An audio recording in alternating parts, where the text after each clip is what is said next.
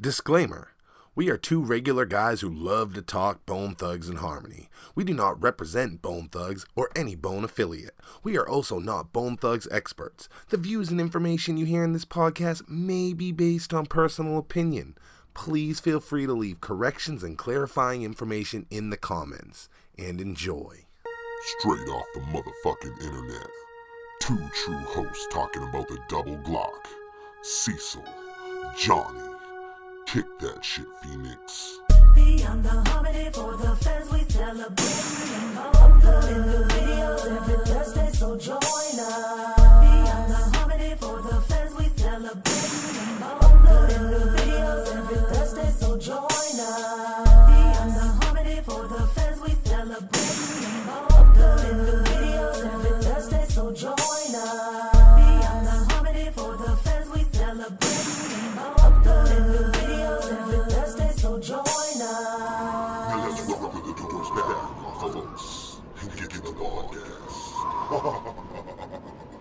What's up, y'all?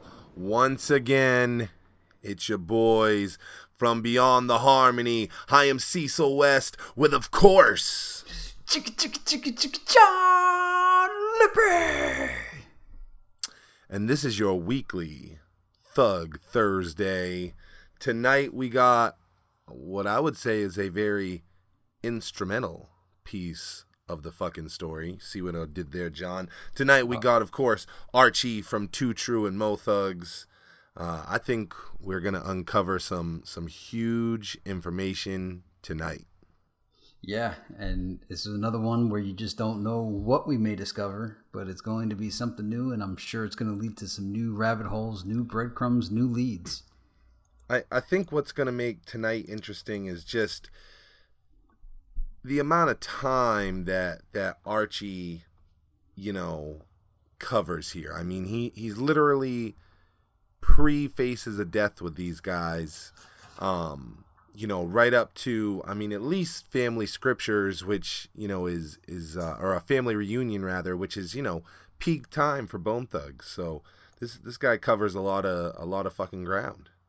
Yeah, and he definitely fits the the motto or the mold, the the theme of our show, Faces of Death, uh, uncovering all those tracks, and he is certainly a key member of the Faces of Death era, and um, it's going to be neat to, to uncover some of those old stories, backstories, the stories we didn't know, find out, see what we see.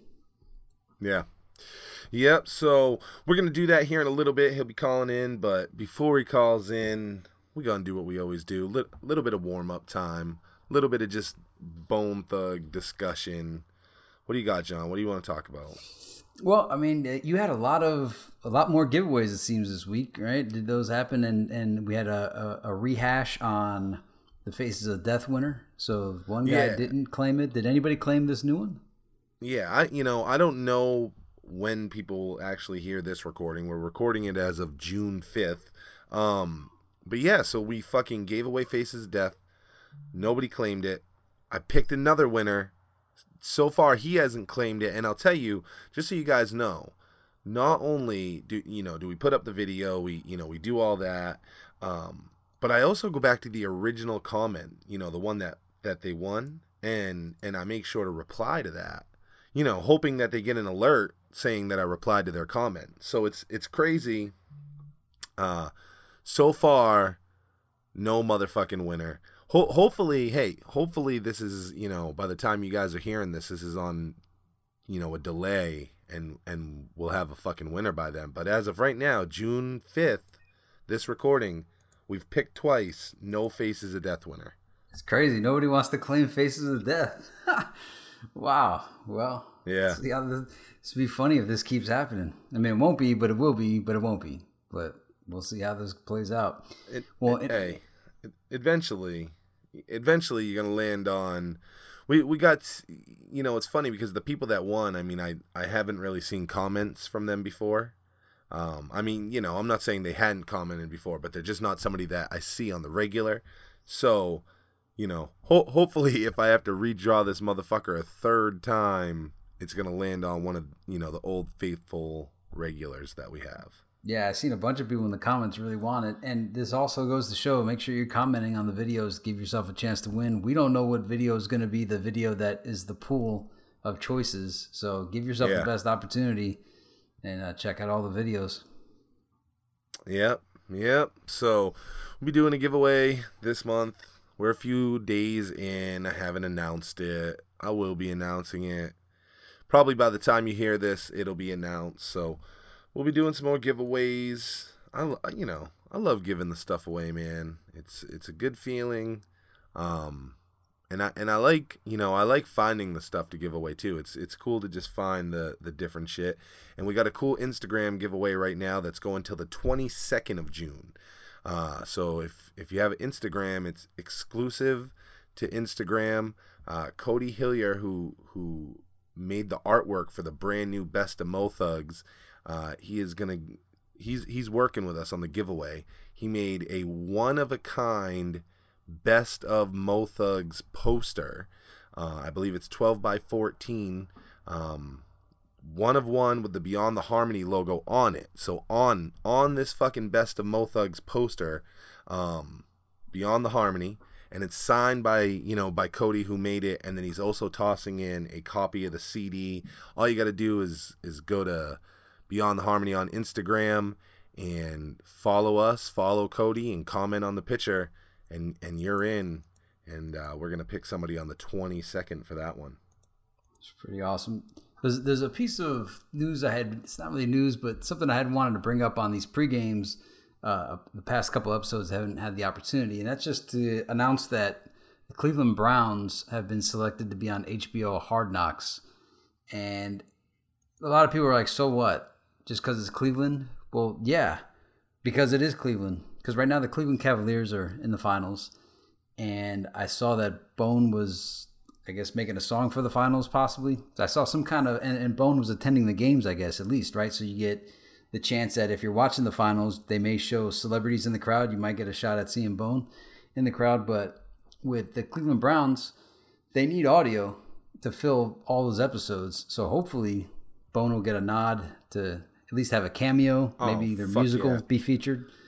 And that's just what I'm hoping on. They've repped the, the Browns for years, so I hope the do fucking I hope Bone is the fucking soundtrack for the ent- the entire fucking what is it? It's a season, right? They do a season of it. It's yeah, well, it's done during the preseason, so it, it tracks Yeah. the training camp process and who makes the team and who gets cut. but I'm saying on like television, like the the the it's a whole season of the Cleveland Browns, right? Like television wise, it's not just one episode; it's multiple episodes.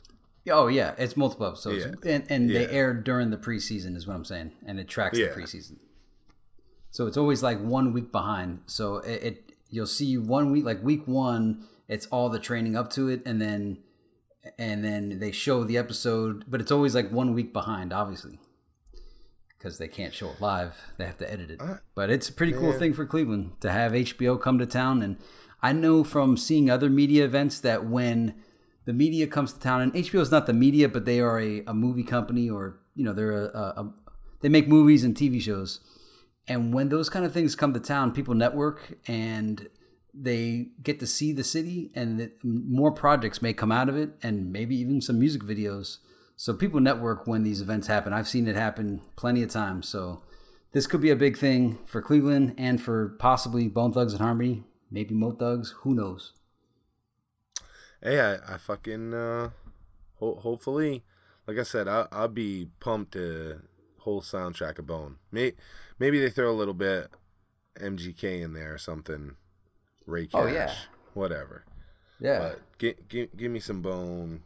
Give me give me some bone during that Hard Knocks HBO Hard Knocks. That'll be cool. I, I'll, I'll check that shit out. I, you know when I watch. Yeah, I'd say that if any of the fans have any connections to HBO, or whatever, uh, let them know that you guys like Bone, and that maybe suggest to them, hey, put Bone in in the music there somewhere. They got to give a shout out to Bone at least once. So we'll see. before and and you know what i guess i should ask archie this tonight but do you know at the beginning of thug devotion you know when they're they're listing off all the mo thugs and they and they list everybody in the song and they list a, a few that are not in the song they also list aftermath Yeah, who who who i believe you know did is is who um he they did songs Flesh. or he did songs with Flesh. Yeah, yeah, yeah. And and I think you know he's he's Fleshbone Global and all that. I wonder if he was supposed to be a Mo Thug at one point. Like, I mean, because it just seems they wouldn't just be given a random fucking shout out with that whole list of their artists. Yeah, and he's listed before Too True and Trey. Uh, Aftermath, Too True and Trey. We are both Thug. Yeah, and it, he didn't even have an appearance on. At least I don't think he was on the Mo Thug Family Scriptures. Do yeah, you- no, No, he's not on it. not to my So- knowledge. It, So maybe that was a cut track, and maybe those cut tracks are what wound up on uh, from Cleveland to Cali. I mean, was that the mixtape that he was on, or was he on an actual Flesh yeah, album? I- I think I think uh, he's he's on one of the actual Flesh albums. Yeah, and was Blue Note? You know, speaking of Aftermath, was Blue Note a band, a group, or Blue Oh, Light? Did I say Blue Note? I meant I meant to say Blue Light.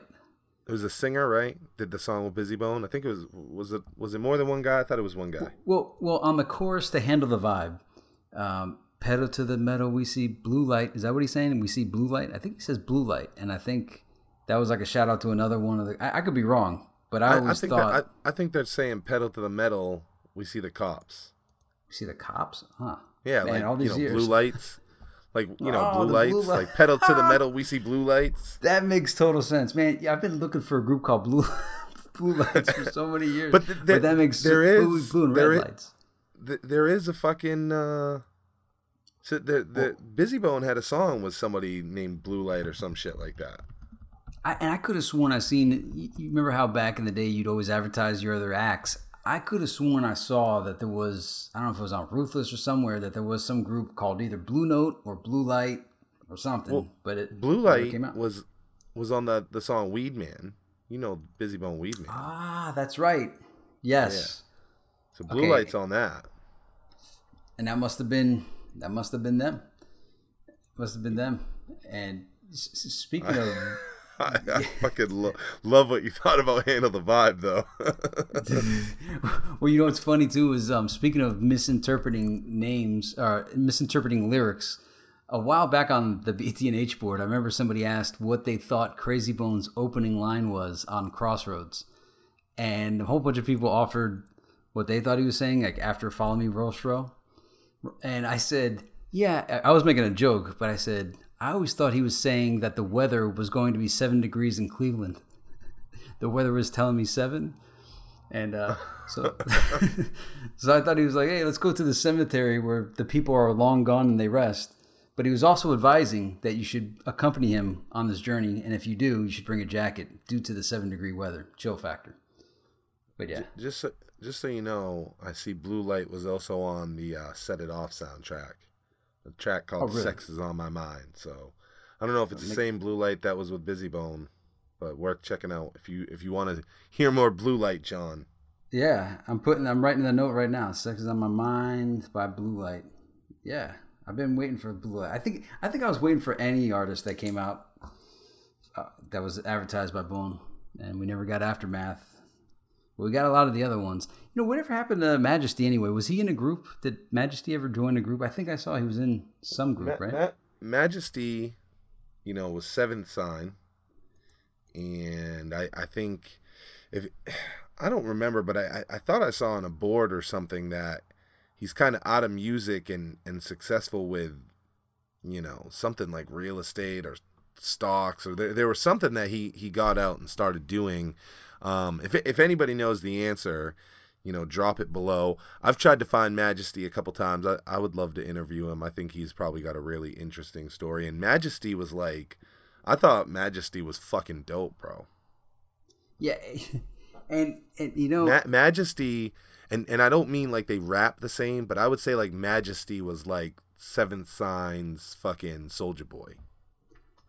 Yeah, I love I love that line. Have you ever danced with the devil in the pale moonlight? I have. Just the way it was phrased was funny. He was good, and I wasn't like too much into like East Coast ish kind of rapping. I'm not saying he was East Coast, but it, it it didn't really fit the bone sound, but it worked on the couple tracks that he was on. So I did like Majesty as well. And yeah, he- it- it- his sound, you know, his, his sound, even though it was like different than Bone, like when when you listen to him on like Art of War, it it went really nicely. and and he had fucking two Art of War features. Yeah, and I remember at first too, I was like, mm, I, wasn't. I was like, what the heck? And then as I got older, I was like, wow, this was actually a real good move. This makes total sense on, uh, I don't know it's called The War is on track six, I think he was on, on the Art of War. And then obviously on the track with Bizzy. But yeah, and they were a good contrast too on that Majesty Bizzy track. Just the different sounds of the voices kind of blended well together. Yeah, yeah. Now- no, I he he did. He he had a good sound. Like I think um you know. And, and I have no fucking idea, but I mean, I think that he just probably started to bow out as the seventh sign thing, and and that's something that once once we dig through all the Mothug stuff and all the Bone Enterprise stuff, you know, we're we're gonna make our way. You see that we once in a while stab into the other parts of the story. We'll we'll grab somebody from the life like Shutter Boy or you know so or, or we stab into the artwork. But the main focus right now is is uncovering things about you know Faces of Death and the Mothug era. Uh, and with that being said, I, I believe we have Archie in here. Let me unmute here. Archie, you with us? Yeah, you hear us, Archie? Hey, what's up, man? Thanks for coming on the show with us. We appreciate you calling in. Oh, we're good, man. We were we were talking just a, a little bit. We were actually just talking about uh, Faces of Death and, and Mo Thugs when, when you called in. So you, you called in at at great timing, man. Uh, it, it actually lets us lead right in. Uh, before I do that, everybody that calls in from Cleveland at this time, I, I like to ask. The city must be in a in a, in an uproar. The Cavs once again in the finals. I know that does great things for your city. Uh, it, it must be wild there right now. Oh yeah, it's going down down here, man. Cleveland, Cavs doing Yeah. their thing, Indians doing their thing. You know, we just ain't got shit going on with the Cleveland Browns, but you know, can't have We- we were- everything, right? Well, we were just talking about the the Cleveland Browns actually just got selected for uh, HBO Hard Knocks. Uh, so you know the, the there'll be a whole season of Hard Knocks with the Cleveland Browns. So they're they're doing a little bit. Yeah, I saw that. Hopefully, we it'll make us it'll improve our um, our record a little bit. Yeah, we, we actually said that too. We we hope that that's the you know that that uh, that Cleveland sound makes up the soundtrack. Uh, now Archie, Cleveland, born and raised, the whole life, is that right? Yeah, born and raised Cleveland, man. Ain't never been nowhere but Cleveland. Born and raised Cleveland. And and is that how you went about getting connected with like Bone? I know a lot of the Mo Thugs said, you know, hey, we grew up with him, we went to school with him. Uh, how how did you end up making that connection?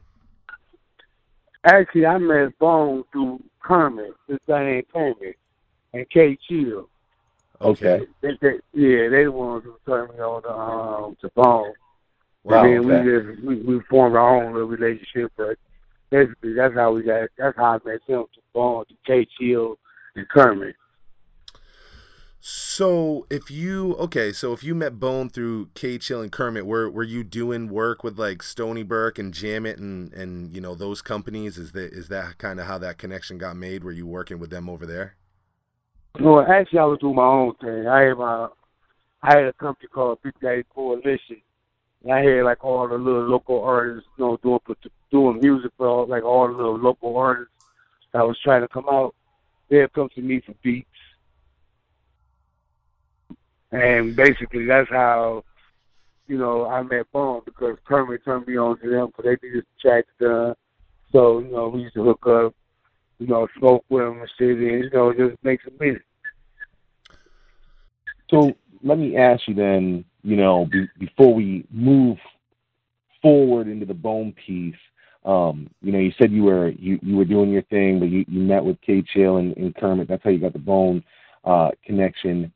What got you started? You know, I guess making music, recording, producing. I mean, what what got that started for you to start? You know, just out the gate that made you interested in even doing that.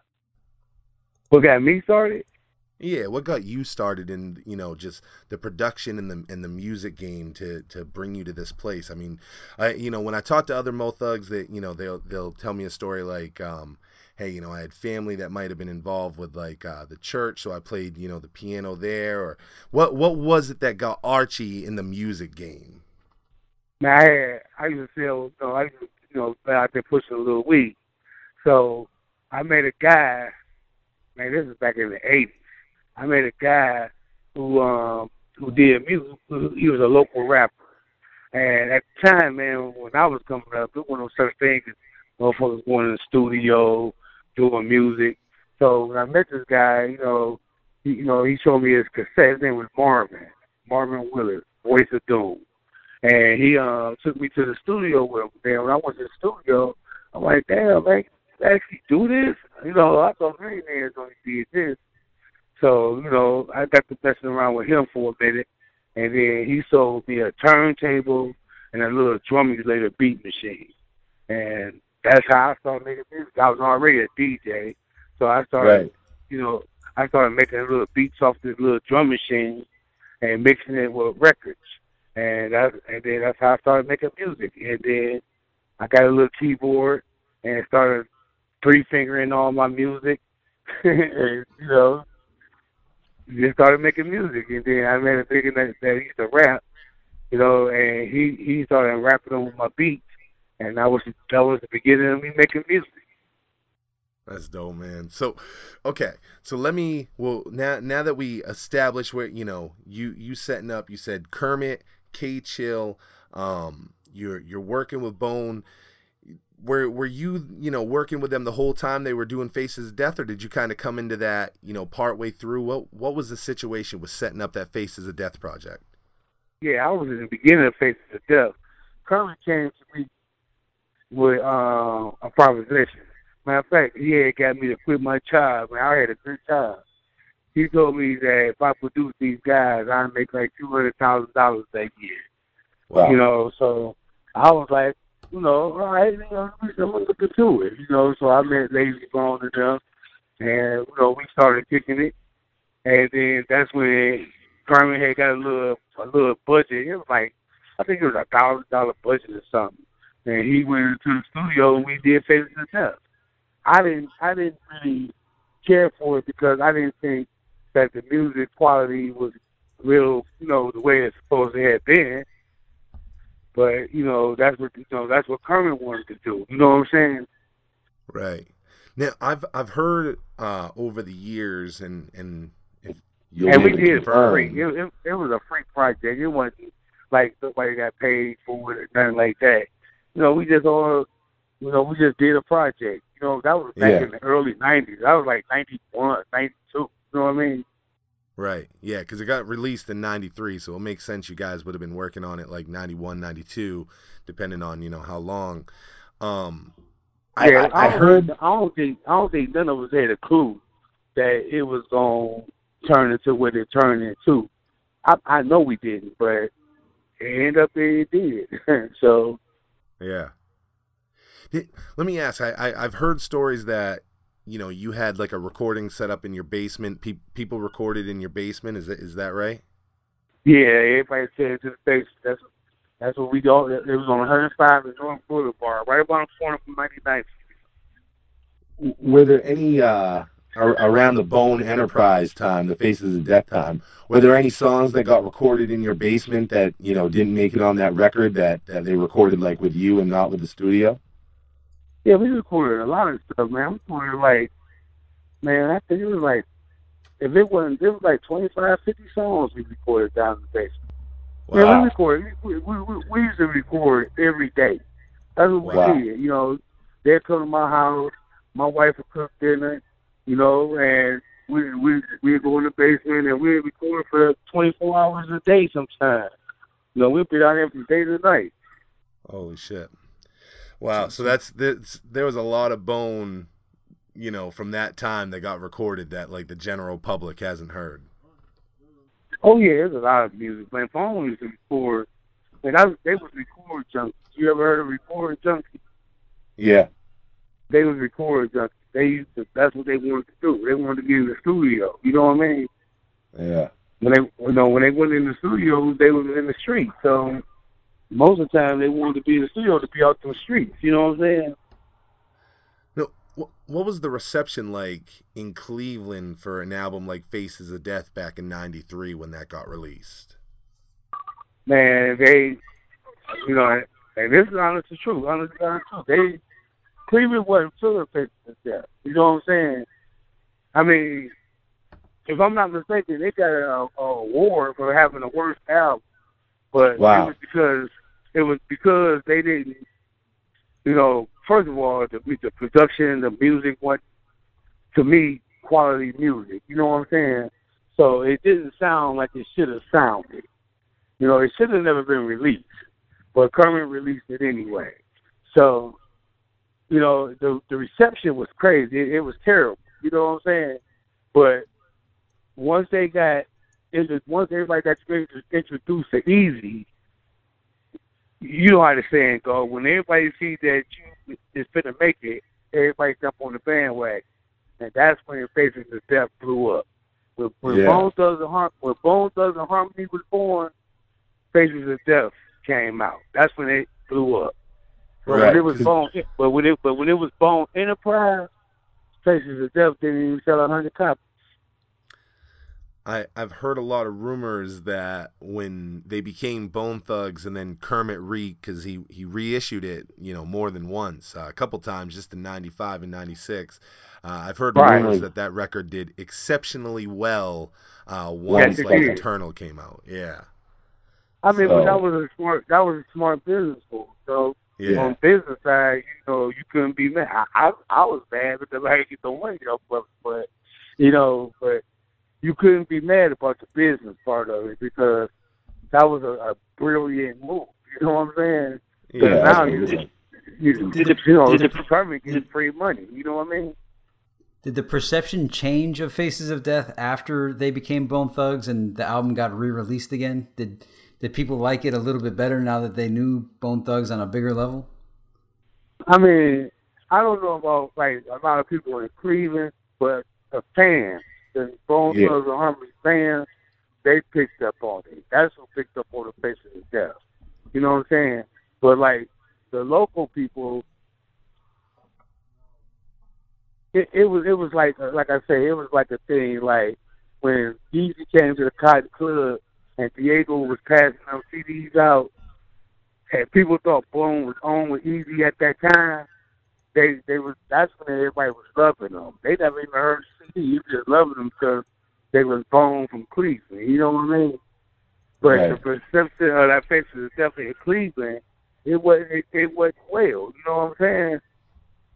It, it, Yes. it didn't go over well, and it it was Bone fault. Cause Bone, you know, to me they was always stars, and they always had a style that, that nobody ever had, and lo- locally nothing. But the production, the production wasn't right. You know what I'm saying? It wasn't a, kind of a CD that I would have said this was You know what I mean? Well, Yeah. you, of, of all those songs you, you had recorded when they were recording Junkies, like how were the ten tracks selected? Do you know? Like, was it Kermit's decision, K Chill's, yours? Like, how did those ten get on there? No, that was pretty. That was pretty much Kermit's decision. You know, like we rec- we recorded a lot of music in the studio, but the the ten cuts was either chosen by K Chill or Kermit because I think K Chill was like executive producer on that album too. Yeah. So you know, them two is the ones who chose the tracks, but they recorded a lot of stuff. Man, they them boys had a lot of. So I'm a, hey, let me run this by you. Uh, K Chill, speaking of K Chill, he he told us a story that there was a, a fifth member back then uh, that that wasn't Flesh. He goes, there was another member, uh, and he remembered him as uh, named Fish, and he goes, he he wasn't good, and we got we we ended up kicking him out. Do, do you remember a, another member of Bone that was around that that got kicked out of the group? Yeah, he wasn't really. I remember Fish real well. He was a cool little dude, but he wasn't really, to me, like a part of the group. He was, you know, Bone had an entourage even when they was young. They had a Yeah. bunch of little dudes that ran with him. You know what I'm saying? Graveyard Shift was one of them. You know what I'm saying? Poetic Hustler. You know, there was a few boys that used to already they was running together. Fishbone was one of them dudes. You know what I'm saying? That just used to hang out with him. But Right. he really wasn't. He really wasn't. He never really to me was like a rapper. You know what I mean? He was just part of. He was just, he was just part of the entourage. And he was going way. He, he was going way before. To, um, Bone became Bone Thugs Harmony. He was going when they was um, Bone Enterprise. Yeah, K Chill said he got uh, actually booted before you guys even started recording the the uh, Yeah, he was he was a cool dude, but but he was just a to me of uh, uh, hang around. So speaking of just like you know the group and, and the entourage and, and the you know the the crew around you guys, something that I've noticed is that Mo Thugs, as far as the term Mo Thugs and Mo Thug organization, that's been around since Faces of Death. Um, I mean, it's even credited in you know in the thank yous. You know the the Mo Thugs are, are shouted out. Uh, can you just tell us about the the early years of, of Mo Thugs? I mean, was it always meant to be a record label? Was it just more of like a way to you know shout out like you know you guys as like crew? What was Mo Thugs even back in like the Faces of Death time? Mo Thugs was Layzie them things. That was you know, Layzie them always saying, you know, like Mo Thugs and, you know, did things and said Mo Thugs. They would always call themselves thugs, you know. But Mo Thugs was a group of a group of friends, you know what I'm saying? Actually that's all they was, friends. But they all rapped together, you know what I mean? And and that's that formed after Bone Thugs and Harmony started. When Bone Thugs and Harmony started, that's when they started the Mo Thug movement. You know what I mean? When the Faces of Death was out, it wasn't no Mo Thugs. It was just Bone Enterprise. And then, you know, you had other guys that used to hang around them, but it was just Bone Enterprise at that time. Yeah, well, in, I, I was saying in the uh, in the actual thank yous of the Bone Enterprise album, uh, that you know they they thank um, and they they shout out the the Mo Thug organization. So that's what I thought it must just be like what like Layzie or whoever must have called the friends. Um, and it sounds like it didn't really become a record label until they became Bone Thugs. Um, Right, that's when they became a record label. But they, you know, they had a, a bunch of little friends in the hood that they called it, you know, they, they said it was thugs around.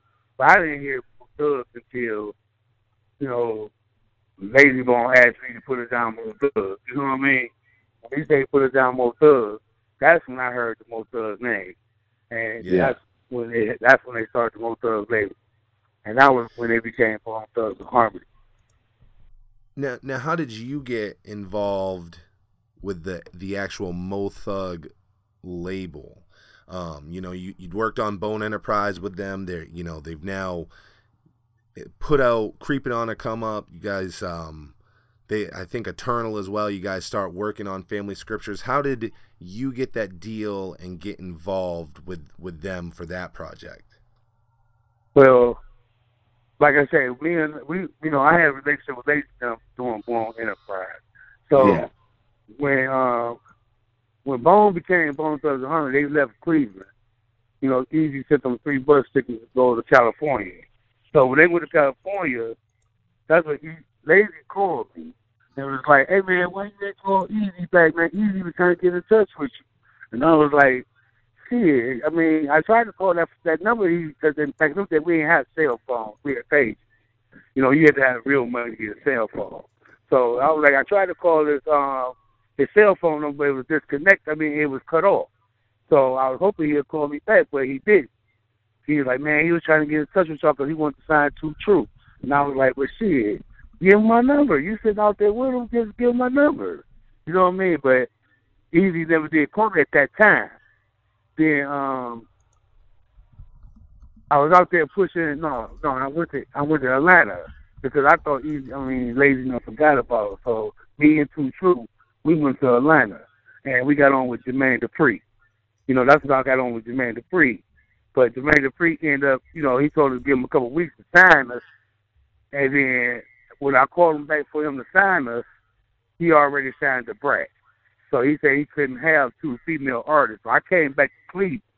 And when I came back to so when I came back to. Cleveland, so when I came back to Cleveland, you know, I'm hustling because you know that's how we did. You know, we were rap, we were sell CDs, well cassettes at the time.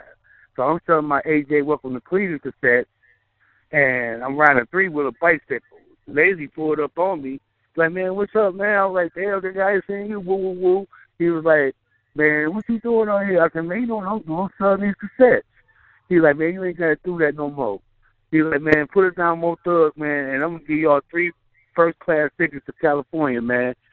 And I was like, shit, Mo Thug. and I put my fist in the air like Mo Thug. And shit, it was like three days later, man, we had first class tickets to California. I, I just want to ask a clarifying question, and eh, you know, from earlier, did, did you say that uh that there there might have been interest from Easy E in Two True? You said what now? Yeah, I, I was just looking for clarification. Did you say uh that Easy E was initially interested in Two True? Well, when when Easy E came to Cleveland, he they, he came to the Cotton Club. It was a club called the Cotton Club. This guy named Reno and Diego brought him to Cleveland. So Yeah, Diego Black? Cleveland, yeah, Diego Black. That was my cat. Yeah. Him and, so when he came to Cleveland, you know, him and B.G. Knocc Out were sitting on the pool table. So I was sitting on the pool table next to Eazy, and me and him got to chop it up about my group, my two true. Yeah. So I had, you know, so I had him a cassette, uh, you know, um, Jazz, Welcome to the Dark Side, and um, AJ, Welcome to Cleveland.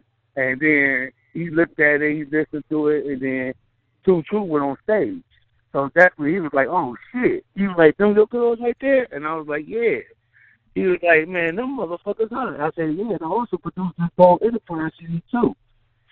So that's when Bone went on stage. At this time, man, the crowd going crazy because you know everybody think Bone signed with Easy E, so everybody going crazy.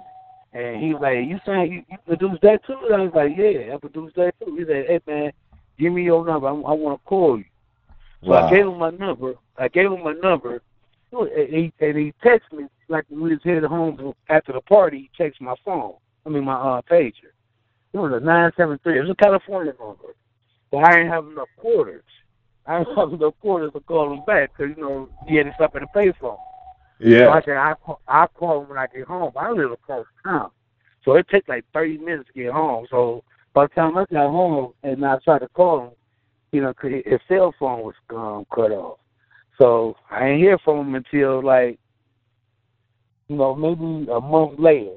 Like, Eazy, I like the bone on with California, I heard from Eazy a month later. He called me directly too, and we talked.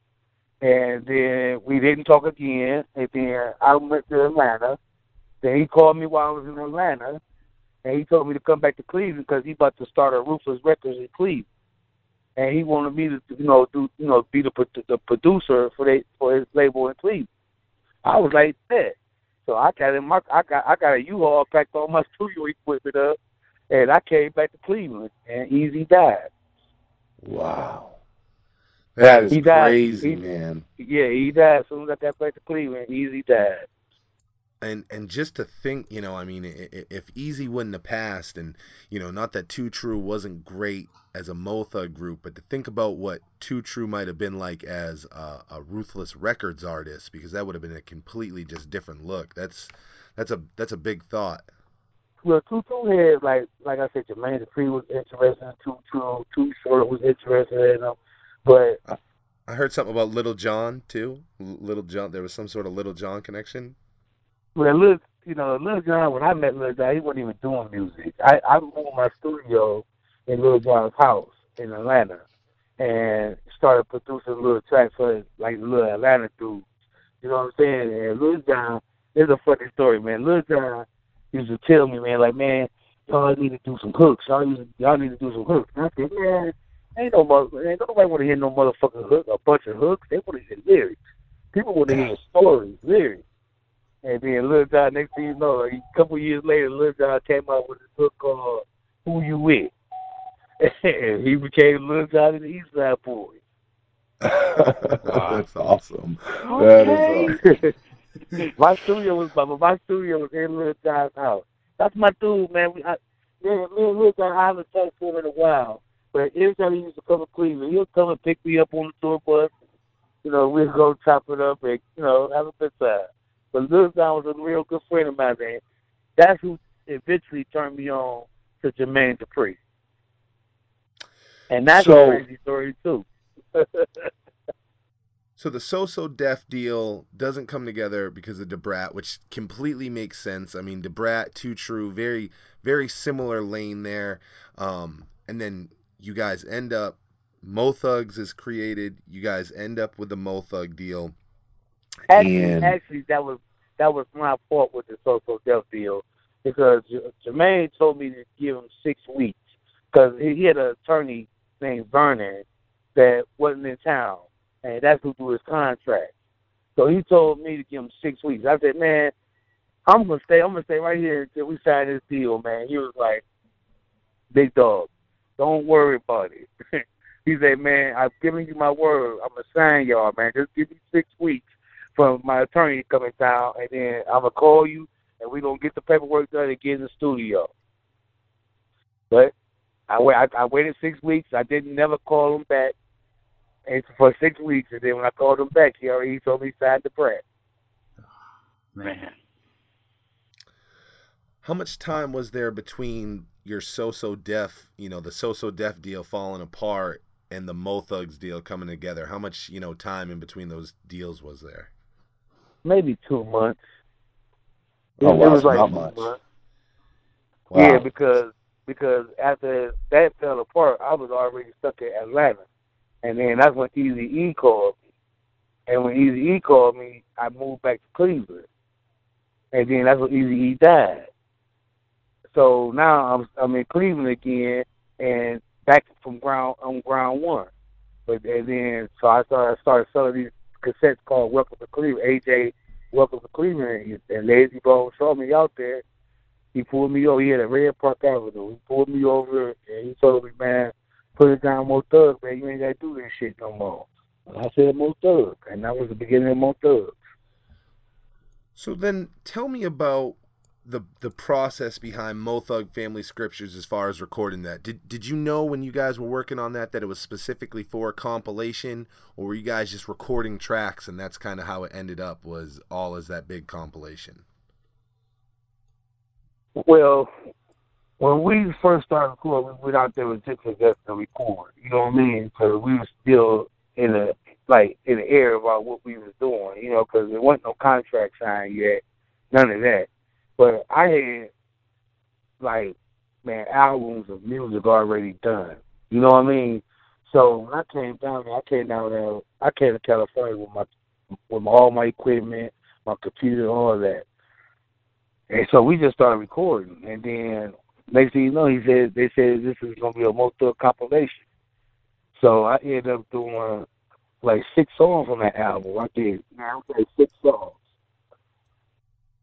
and then I I ended up I mixed it. I, I ended up mixing the song, and then I went to Dick Griffey. I mean not Dick Griffey. Uh, I forgot the guy name, man right there on Sunset Boulevard. He, mastered everybody now. Bernie Grundman. Went to Bernie Grundman and I mastered the album. And then they called me. I, and they sent everybody else home. Everybody else got sent back to Cleveland. But they left me out there to master the album. And then I get a call from my brother Tiffany saying that the album was sold a million, pre-sold. It was pre-sold a million. Wow.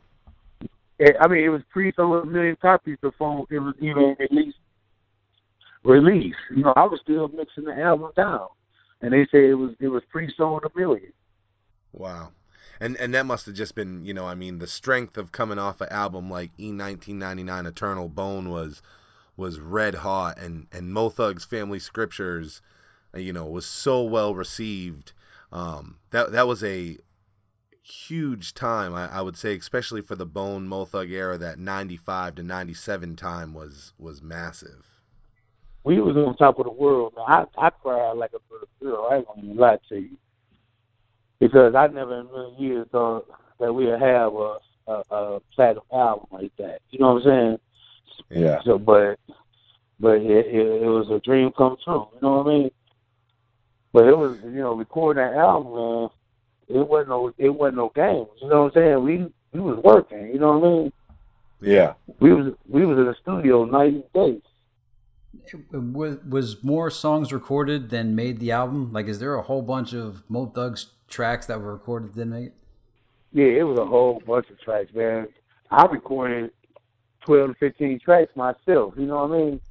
Then you got Souljah Boy, you had Ken Dawg, you had Trey, you had a couple people that didn't make the cut, like Quita, um, Cindy, Cindy B. You know, you had a lot of different artists that didn't even make Cat Cody. You didn't Yeah, make Cat the first Cody. thing. No, Cat Cody didn't make it to the second one. He he was great too. Well, One, uh, a, a Yeah, question. that- Cat Cody was one one artist we were just talking about at the beginning of Thug Devotion, you know, when Krayzie Bones he's shouting out all the different artists on it. He he mentions Aftermath on that. Um, and and I'm guessing that's probably Aftermath that went on to work with Flesh and Bone. Was he working with with Mo Thugs at that time as well?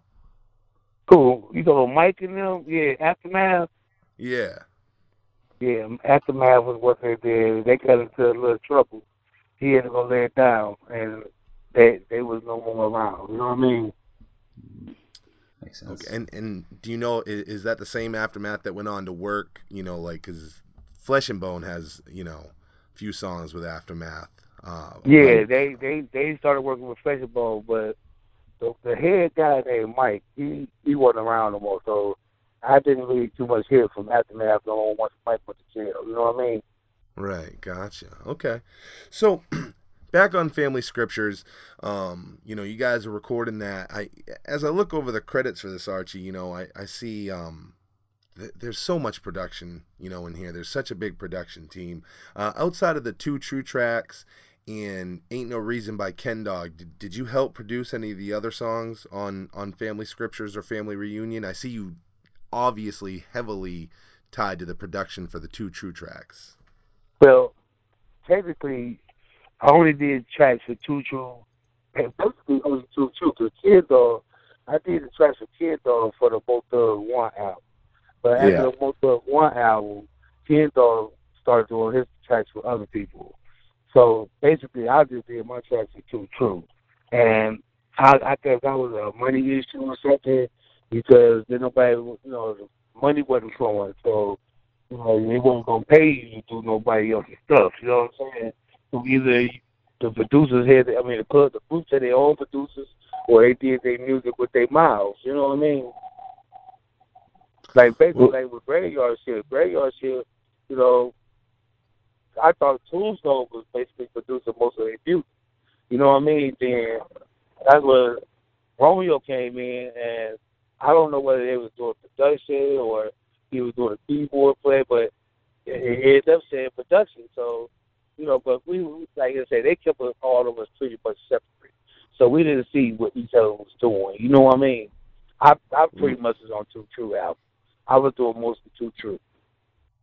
Okay. And, That- and hey, who, that- who, who would you submit the music to? Like as it was completed, was Layzie Bone like the guy that collected all the songs, or who who did you submit the songs to to get on the album? To get on the album, Yeah, like like I just I always wondered how all, how all the tracks got got brought together if everybody's doing like separate their own thing. So how did it all Yeah, like- like who was the collector? Layzie Bone done pretty much do what I do. So they didn't they didn't pretty much even mess with me. You know what I'm saying? So it wasn't no submitting. I just you know, I did about twenty some songs. We you know, two two chose the songs that we wanted to put on the album and we gave them to Layzie and then Layzie put them on the album, you know. He told me to mix them, master them, and that's how we chose to put what we put on the on the Mo Thug album. That's cool. So you, so it was you guys that that chose like ghetto blues and stuff. It wasn't somebody else picking those songs. Yeah, see, Ghetto Blues was made in my basement. We know we didn't even do that in California. I made Ghetto Blues in my basement. And um, Wow. matter of fact, all the songs that we did on the two two album was made in my basement. I just came out to California to, to mix. I did most of them songs in my basement. You know, Layzie laid his vocals in my basement. So As then- far as, go ahead, John. and and and I, so then it, it just kind of makes sense now because you had mentioned "Welcome to the Dark Side" and "Welcome to Cleveland." So were those basically all the, the were those the rest of the tracks that you recorded for Two True that didn't wind up on well, uh, New Breed of Female or the Mo Thug albums, or were those newly produced songs? Well, Dark Side was my label. You know, I had Dark Side before I even did Mo Thug. So, you know, I was still trying to build my label, but I had to wait, like Layzie Bone said, I had to wait until I got on to do that. You know what I'm saying? I mm-hmm. never abandoned my Dark Side Entertainment label, but at the same time, I was doing production, you know, for Two True on Mo Thug. You know what I mean? Mm-hmm. So, well, because uh, I think Brina's Brina's album, it was either Brina or Jazz had an album called "Welcome to the Dark Side," and so I'm I'm guessing. So That was done in that was done in my studio in in '92, '91, something like that. Wow. Oh, okay. That's okay. That's now it makes sense. Got it. Okay. So, So so tell tell me me about about- I, there, there was yeah, I never, I, we never did music in California. We just came to mix music in California. All our music was done in Cleveland.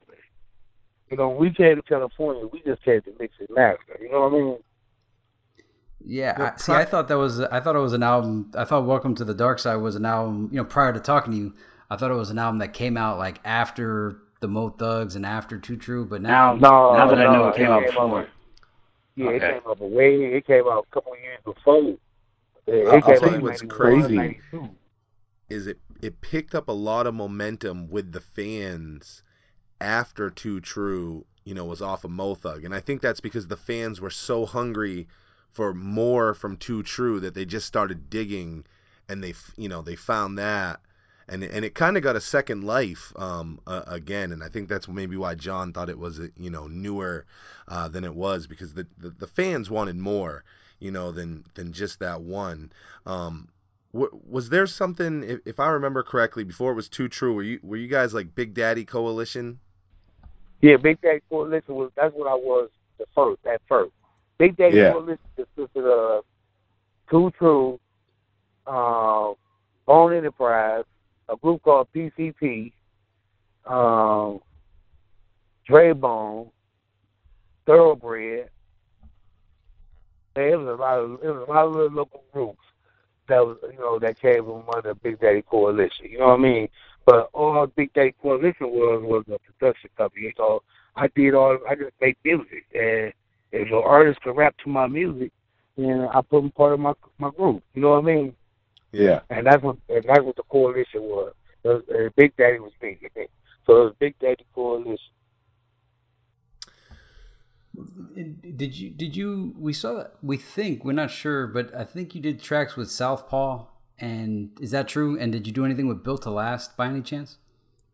No, Southpaw they did all their own production, and uh, Built the Last, I think they did their own production also. You know, I just did Bone Enterprise, uh, PCP, was the PCP was on Stony Stony label too, and uh, Too True. Ah, okay. Makes sense. So you guys are on Mo Thug. You you know you, you guys have worked on Family Scriptures. That you know Too True is very established, especially I'd say to Bone fans in the Bone world right now, uh, or at that time rather. Uh, what was it? Whose decision was it? And and what was it that made Too True the first? I, I guess we'd say solo album to come out of Mo Thugs. Whose whose decision was that? How did that come about? Well, I can tell you my story. It might be a different story, but you know, I got into an altercation with Layzie and uh, you know, over. I just recently found out, like not even a month ago, what really happened. But this is over twenty some years ago.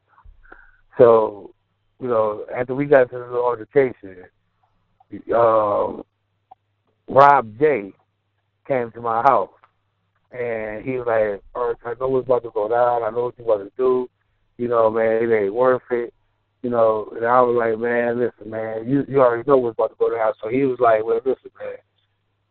Hazy man said he's sorry, man. He was a little drunk, woo woo, and you know, if if you want to just keep on on what we doing, you know, they give you the first opportunity to come out with an album. You know what I'm saying? So I listened. I I thought about it, And I just say, you know what? That's that's all I'm trying to do anyway. I'm trying to get these girls out here, man, because I know once the world hear these girls, you know, it ain't gonna be no turning back for them. You know what I mean? So that's how we got into the studio. Now, if it was a, a any other story than that, I, I don't know. But Rob J came to me and gave me the offer to come out with the first album, and that's when we went back to the studio and we came up with the New Breed of Female album. Did you guys also record that in Cleveland as well? Yeah, man. When I got to California, I think I was in California for two weeks, and the album was done. The whole album. Wow. And then studio. I mean, we we went to the studio. We mixed, casted. So when the album was about to come out, you know, I told them, hey, you know, they're on tour. So they told they wanted us to come on tour with them, and I told them, man, we need to be promote this album. You know what I'm saying? We can't really go on tour right now, man. We got to promote the album. So ladies, know, told us that they was going to promote the album on tour. But we got on tour, yeah, it got changed around. You know, they, you know, we didn't never promote the album, so people never even heard the New Breed of Female album. You know what I mean? A lot of people never even heard New Breed of Female. But then when Yeah. people hear it, they be like, man, damn, why y'all never bring this album out? That album did come out. It just never got the promotion it was supposed to have got. Well, did, did you guys had you shot the video for Ballers Flossin at that point, or did it come out later on? No, we shot the Slaughter video before the album came out, but we was guaranteed two videos. Now I'm gonna tell y'all this story. We was guaranteed two videos, guaranteed. So the strategy was we was gonna come out with Ballers Flossing, you know, showing how we was trying to get on, you know, we struggling, but we gonna make it. You know, we watching all our dudes come back flashy cars, but we ain't got ours yet, but we gonna get them. Then we was gonna follow. If you watch the video, it say to be continued. Because the second video, of course, ahead came with "Are you ready?" Now, if I don't know we weren't gonna get but one video, we would have did "Are you ready?" first. Because to me, "Are you ready?" is hotter than Ballers Flosser. But it didn't. It didn't. It, we never got that second video, so I blame that failure on me. You know what I mean?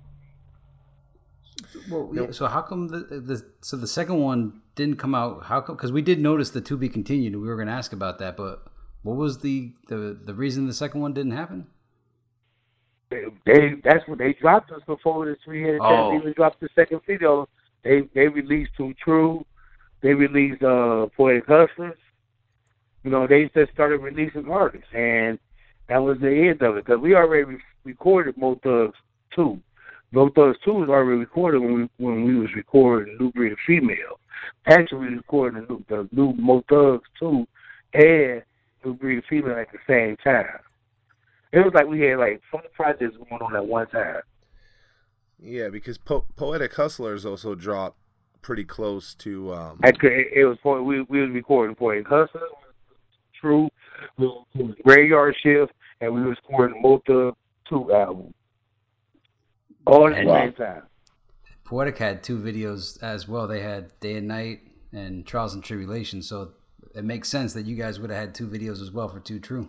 Huh. Right. But for some reason, man, I don't know who. I think it was Steve O'Bell, but somebody kept trying to tell these guys that we was trying to get on with other people, and it, that was far from the truth. You know, what we was doing was trying to remain loyal to both thugs. Because if we were trying to get on with other people, we would have got on. You know what I mean? A lot of people wanted to, but we just didn't entertain it because we was already signed to both thugs. You know what I mean? So it was a lot of um unfaithfulness going around. You know, most you know, people looking at each other crazy. You know, most thugs weren't even most thugs no more. We was like so we all carrying guns around each other now. You know, it wasn't the same. You know what I'm saying? Because it was poison in the group now. That's when the decline of Mo Thug. You know what I mean? That was the decline of Mo Thug. When Mo Thug 2 came out, that was the, the decline of Mo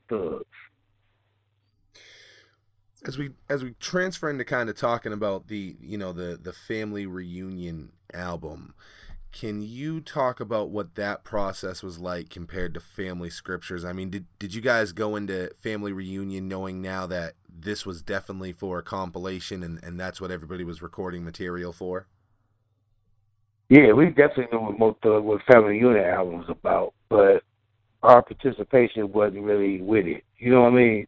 Because you know we already did three albums and ain't nobody saw no money yet. So now everybody kind of leery about recording. You know what I mean? You still had a few people that was trying to that didn't mind recording, but a, few of the groups was trying to like leaning back now, like for the um, Too True, Graveyard Shift. You know, those those groups was kind of leaning back a little bit more now. But then you hit position. I mean, Poison, um, MT5, Cat Cody, all them was coming into play now. So they was moving all the old Bone thugs out the way. You know what I mean? I- i- is that why we only saw the one two true track on the family reunion Yes, absolutely. And now did you guys have other tracks that were intended for that project As a matter of fact, we was released off of Mo Thug Records right after we recorded Pimpin' Ain't Easy. That's right. I mean, we we recorded that album in Miami. We never we when we left Miami, we was released off the album. I mean, off the label. So, so were you guys no longer on Mo Thugs by the time the the album came out? Yes, we was off of Mo Thugs. Wow, holy wow! And and was that the case for most of the original cast, as far as Poetic Hustlers, Souljah Boy? Yeah, everybody got release letters, including Souljah Boy. Everybody got release letters. Uh, I mean, some of them did go get themselves off because they was getting held back. I don't know. I can't say exactly everybody's business, but too true, we was released. Actually, they didn't even release us. They released a couple, but yeah, we was released. Were you guys open to still do your own music if you wanted to continue pursuing it, or were you, or, or was that like not possible to do? No, that was we were still signed. We was released, but we were still signed. It was like we was blackballed. You know what I mean? Like now, Mm. don't nobody want nobody want to touch us because if you know at that time Bone was super hot. You know at the Crossroads they was untouchable. So you know if if- Bone tell a label not to fuck with you, they not gonna fuck with you. You know what I'm saying? So I've- no, I've- they, every, all the all the artists was froze. You know, everybody went back to the hood. You know what I mean? The harmony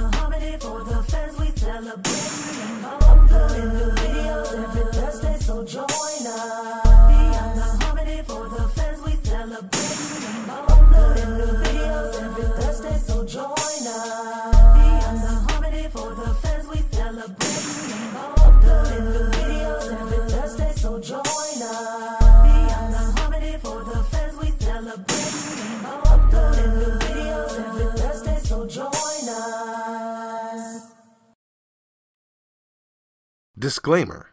We are two regular guys who love to talk Bone Thugs and Harmony. We do not represent Bone Thugs or any Bone affiliate. We are also not Bone Thugs experts. The views and information you hear in this podcast may be based on personal opinion. Please feel free to leave corrections and clarifying information in the comments. And enjoy. Warning! This episode contains graphic details and information. Some of the names and events have been censored to protect the identity of the parties involved. Parental discretion is advised.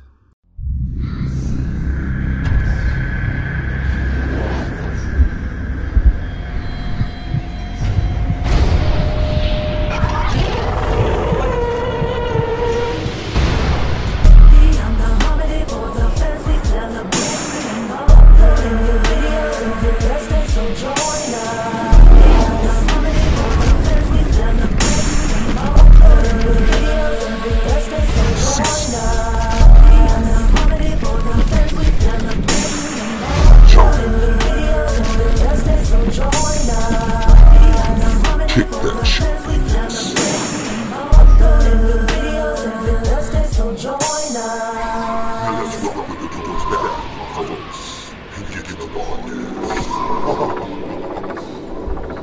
What what is it that you believe made it so? I mean, you know, Ken, Ken Dawg lasted all four projects. We never saw a Ken Dawg solo album. What is it that made Ken Dawg last? You know, the whole- the whole time and and still never get a solo record. Well, that's that's easy. Dawg was cool. That was their boy. You know, they was cool. Dawg always been cool with Layzie. You know what I'm saying? Yeah, I I you know Ken. I, That's like I've that's like that's like Dawg. that's like that's like Easy E and B.G. Knocc Out. You know what I'm saying? Every time you saw Easy E, you saw B.G. Knocc Out. You know what I mean? That's the You- same relationship Layzie Bone had with Ken Dawg. Do you think there were ever plan, were there plans for Ken Dawg to get a solo album that just didn't come come to play, or were the, was Ken Dawg never really like in the focus like that to give him a you know a solo record? I thought he was gonna get a solo album, but like I say, everything turned around once we got on with Mo. You know, all the friendships turned sour. You know, everybody wasn't even really cool with each other no more. So you don't even know really what the plan was no more. You know what I'm saying? But personally, I thought Ken Dawg was gonna get a solo album, but no, he never did. Yeah. So I I, I want to talk a little bit more about I you know I guess leaving you know leaving the company what what brought you guys there it sounds like a money issue we you know we hear that a lot that you know the, the unfortunately the money wasn't right um and and i i would say it was it's probably even worse in the situation for two true of poetic hustlers who not only were part of the compilation but but you guys also produced you know solo records and and i'll say as a bone fan um and and i think a lot of bone fans will tell you this those, those two records are are highly revered, um, two true and poetic hustlers in, in the bone world. Uh, and and it's always like the question of, hey, you know, why the fuck didn't we get more more of this? Why didn't we get, you know, that Souljah Boy record? Why didn't we get that second two true? Um, I mean, is, is is it just the bottom line? Was it was it money? People wanted to get paid, and, and people didn't get paid. I mean, what was it that that lost us? Because after Mo Well- two, pe- people really, um, you know, that that's kind of considered the the heyday. You know, the end is is Mo Thugs two. Mo Thugs three and four are not revered by the fans the way the first two are. Well, the, you got to remember too, it was a relationship going on with all these artists. You know what I'm saying? Everybody was friends. They was cool with each other. You know what I'm saying? So when you when you got that type of calamity with each other, you know you make the music. You know what I'm saying? But when the relationships break down, when when when, it, when everybody ain't cool like they was, when it when it become business, you know the the music become business, and 'cause now you don't have no groups no more. You know what I'm saying? People couldn't trust each other. It wasn't about money. Money was part of it, but it wasn't solely about money. No, it was just, you know, when people fell out with each other, it wasn't cool. People weren't cool no more. You know what I mean? And you know, you can't be the only one with money. You know, when you're dealing with people in the street, anything, you know, if you're the only one eating and everybody else starving, eventually people gonna start looking at your plate. You know what I mean? And and that's what was happening, man. You know, you had a bunch of artists that was doing tours, you know, multiple tours, not one tour, but multiple tours. And when they come home, they had to catch the bus. You know, people wasn't eating. It wasn't no checks being then when we signed the contract, you know, you thinking you're gonna get paid from the contract, but once you got that initial twenty five thousand dollars, which if you split between three people that's eight thousand three hundred thirty three dollars, you know, how long is that gonna last? You know what I'm saying? And we talk about years. We talk about a month or two months. We talk about years of recording, years of going out of town. So, you know, it because people couldn't do it no more. And that's what that was like I say, that was when Mo Thugs it stopped being Mo Thugs. The good music stopped being good music. You know what I'm saying? Bone always made good music because they was always Bone. You know, and it was just them four. But when you come down to talk about the both the artists, that was just a label. they wasn't, you know, they wasn't eating. You know what I mean? After Mo Thugs 2, we also saw Krayzie Bone, Wishbone. They, they, they didn't they didn't deal with Mo Thugs again either. Um, But Krayzie Bone, Krayzie Bone ran Mo Thugs though.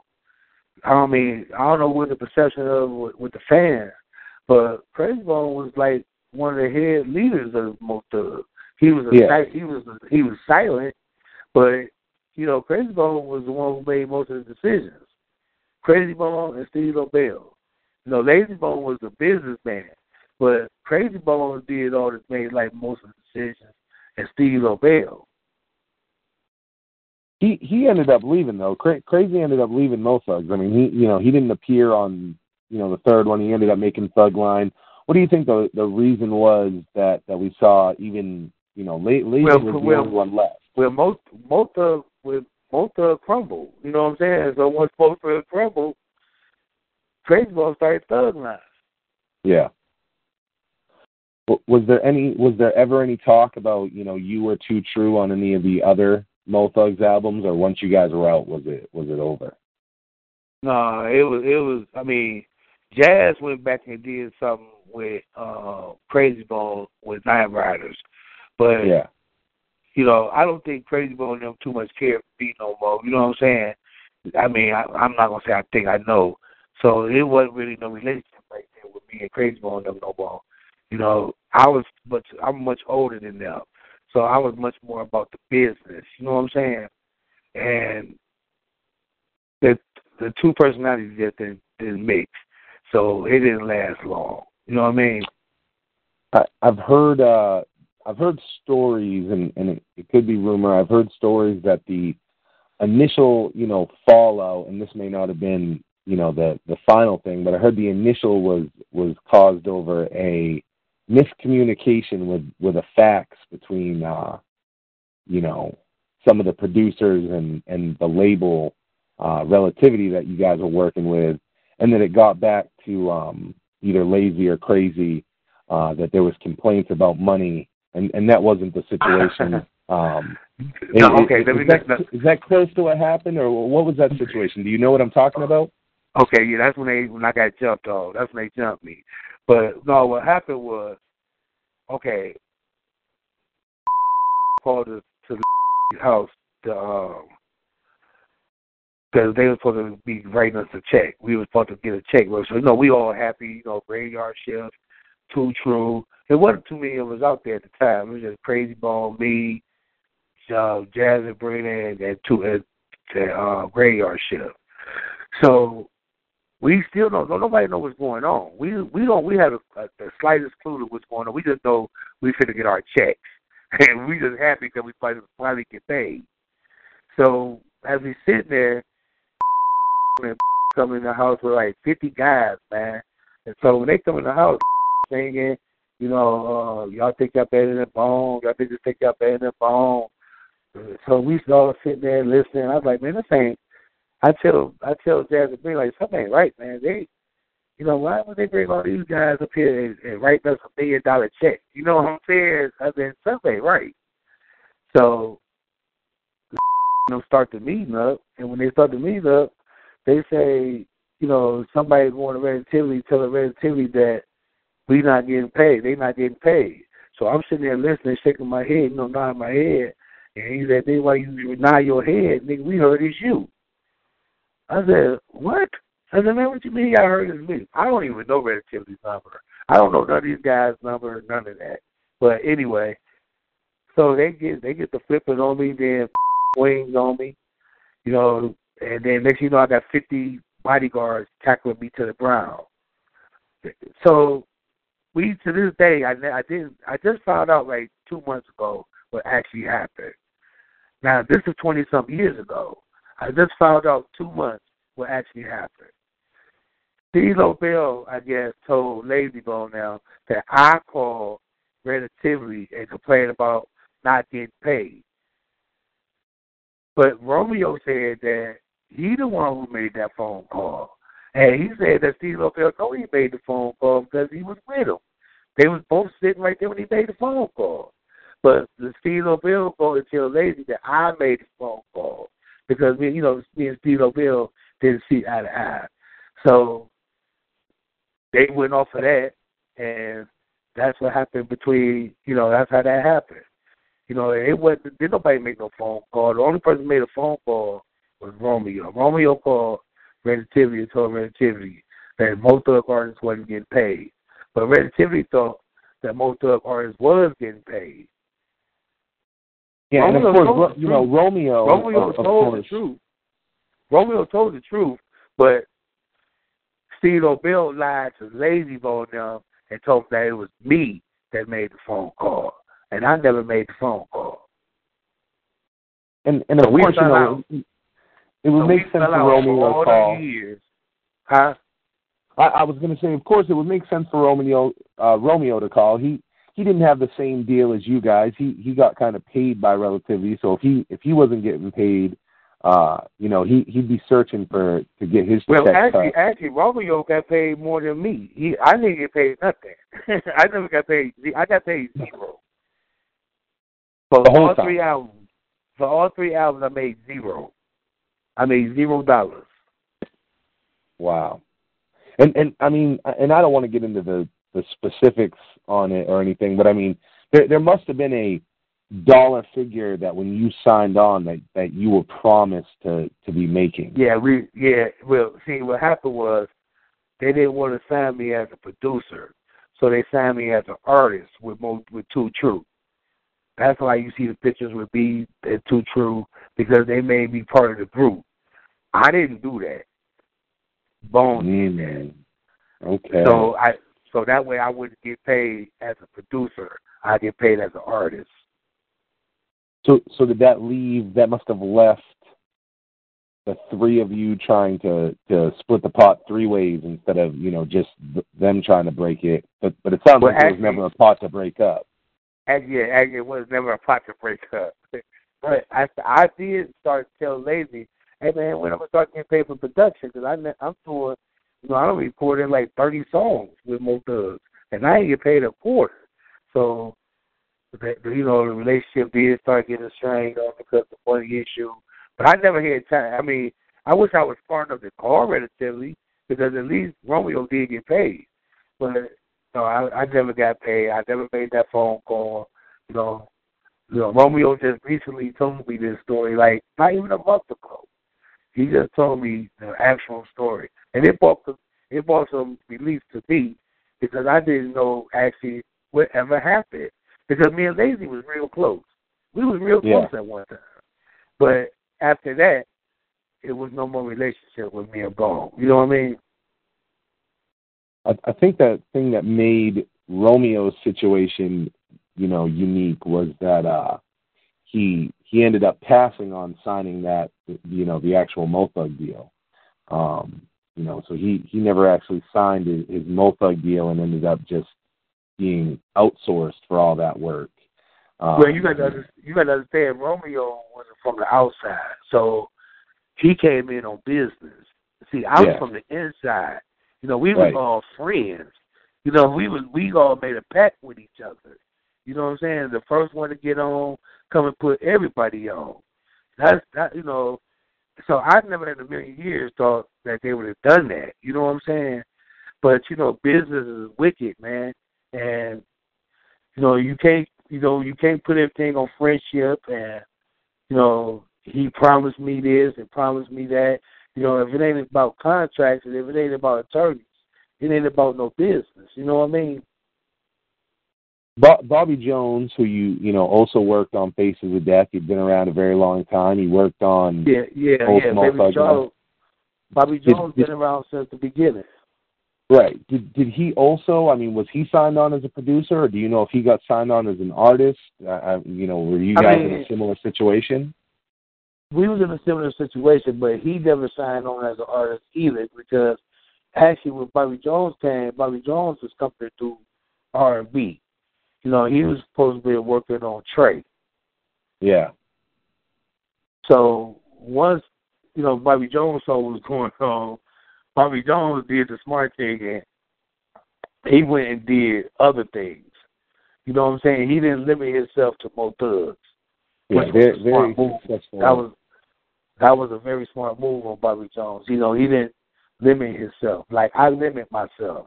I made myself exclusive. Well, actually, the contract made me exclusive to Mo Thugs, but Bobby Jones wasn't exclusive. So once he got to California, he could fly.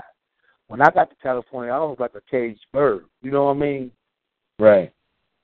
Well, was there? I mean, was there ever a situation that that you know collectively or even individually, um, any of the Mo Thugs have have thought or or gone to court um, o- over this situation and and the loss of funds or or not getting paid? I mean, you, you mean did we all go to court? Yeah, we went Yeah, to I- court. Yeah, we went No. to court. We won our lawsuit and all that, but you know, we still never got paid. I mean, nobody never get paid still. Because Mo I mean, is technically bankrupt. I mean, there's nothing to pay. Yes. Yeah, it was nothing to get paid for. You know what I'm saying? But you know, And- now, man, we don't even. I don't think nobody even look, think about it no more because it's been so many years now. I Man, I think it's been over 20 years now. So Yeah. you know, we don't even think about it no more. We just look at it like, you know, that was a, a experience. You know what I mean? Right. Uh, Would you guys be able to, at any point, release all those unreleased songs, or is that just never going to be possible and they they just die in your house and other people's houses? Like, is there any plans to ever put any of that out? I actually got a lot of the stuff sitting in my garage right now. You know what I mean? On ADAT. But you know, a lot of the groups they too much too much not you know, to me I think Souljah Boy, I think Mohart he's still doing something. But a lot of artists just don't have any interest in it no more. You know what I mean? I still Yeah. got a lot of stuff sitting in my garage right now. But and if they wanted to release it, I would gladly give it to them. You know what I mean? But I ain't nobody really never talk about doing no more music. You know what I mean? I- That I mean, I think that kind of took it took it it took a lot out of everybody. You know what I mean? Sure. Yeah, I mean that's you know it, it's unfortunate. We we always we talk a lot on this show just about the the classic time from you know like ninety four to like ninety eight and what you know that music was in the Bone era. And and of course Mo Thugs and, and the Mo Thug records played such a piece. And I mean that sound was unique even the Mo Thug sound is unique compared to the Bone sound. And and you were not able to recreate it, and not you, but they were not able to recreate it on on Mo Thugs three or four. Um, it's so odd, but so like amazing at the same time. How you know you guys describe how you recorded these songs individually. Souljah Boy recorded, you know, on his own. You heard in Too True, but all these songs go together in such a amazing way. What was it? was it really i mean when you guys sit back and you listen to that project i mean is it is it surprising to you guys that these songs were able to go together so well even though they were not together like that Well, not for me because you know you got to remember I mixed and mastered it, so it was kind of like my project. You know what I mean? I'm the one who was Yeah. in the studio. You know, so I knew what was to, what to expect. I mean, I didn't expect it to to sell when it sold. I didn't expect that, but as far as the sound of the music, that's the same sound that we've been doing forever. You know what I mean? That's the Yeah. same. We it, it wasn't that new to me. I mean, it was the same thing that I hear every day in Cleveland. i you know it's, Through all such those, a through all, through all those all those tracks that you did make, is is there a track that's the most special to you out of all the songs that you were a part of? On, wh- on which on which album? on, on all of it- it, the the entire body of work. Like, what's your absolute like favorite one of all? Of I them? would tell you my favorite. Well, I'm gonna, I I got a few favorites, but my one of my favorites is Mother's Reminisce, and people don't people sleep on that. A lot of people have never heard that song, but if you ever get a chance to listen to it, that's a true song. It's called Mother's Reminisce. It's about Jazz's sister. Her sister died the day we signed our contracts. The same day we signed our contracts with both the Jazz's sister died. wow So so we went in the we went in the studio and made a song called Mothers Reminisce. And we dedicated that to all the, you know, mothers that lost a, a loved one. You know what I mean? So that was like my most favorite because it was sentimental. You know, my most favorite track, you know, I, you know, you, you had Promises, you know, you had um, Shiesty. And then, then I did a song called um, "Welcome to a Gunfight." That never made Okay. none of the albums. I don't think nobody ever heard this song. But But we fans talk about this. That's that's a piece of Archie. You're talking about Bone Thug legend in in our world right now. That's that's something that uh, fans talk about. Is Welcome to a Gunfight. Yeah, welcome to the gunfight. That song was about Bone. That that happened over Bone and Too True. The, the welcome to the gunfight. That song was about these guys called Red Zone in Cleveland. They jumped me. They jumped me because I put Bone on stage. They didn't want Bone to go on stage because they didn't like Bone. They thought Bone was whack. So they didn't want Bone to go on stage. So I put Bone on stage with Too True. They wanted Too True to go on stage, but they didn't want Bone to go on stage. So I made I made Bone do Too True backups on stage. So the group Red Zone got mad at me for putting Bone on stage. They jumped me and threw me out the club. So we went home and wrote a song called "Welcome to Welcome to a Gunfight," invitation to a gunfight. And and we and I mailed it to them and let them know that next time I see y'all, y'all better have your pistols on you. You know what I'm saying? And, and, and that's what that song was about. It was about Bone going on stage with Too True, and these guys didn't want Bone to go on stage. Wow. Uh, wow, I've I've heard about you know I've just heard about that song for years and years and and there's so many things you know even even you talking about you having these songs in you know in in your garage uh you know I can tell you from a fan's perspective and and I think you know John would agree with me I don't I don't think there's anything more that old school fans like myself would want than than to find out that there's just you know a, a album of unreleased Mo Thug stuff from that era, you know, coming out. I mean, that that's something that fans talk about all the time. Because again, that that time frame that you did it in is a classic time. I mean, you know, it can't it can't be remade. It doesn't matter how good the music is or became. There there was something very special uh, about that time, especially when you think about the lineup: Poetic Hustlers, Too True, Souljah Boy. Um, Graveyard Shift, Ken Dawg. You know that that lineup is unbelievable.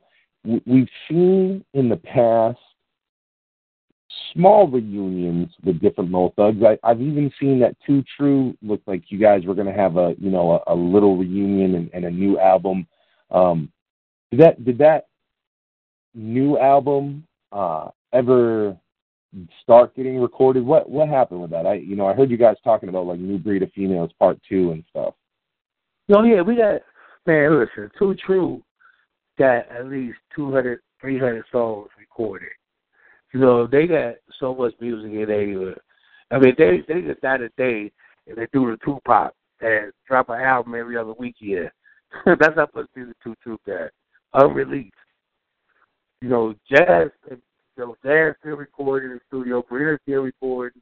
I mean, they ain't gonna never stop recording you know, but I don't think you'll ever get the Mo Thug sound because you all the artists that actually created that Mo Thug sound, they actually ain't around no more. So like with Graveyard Shift, Tombstone made Graveyard Shift. You know, Tomb, Right. Tombstone, Tombstone and Sin, without them two together, man, it ain't no Graveyard Shift. You know what I'm saying?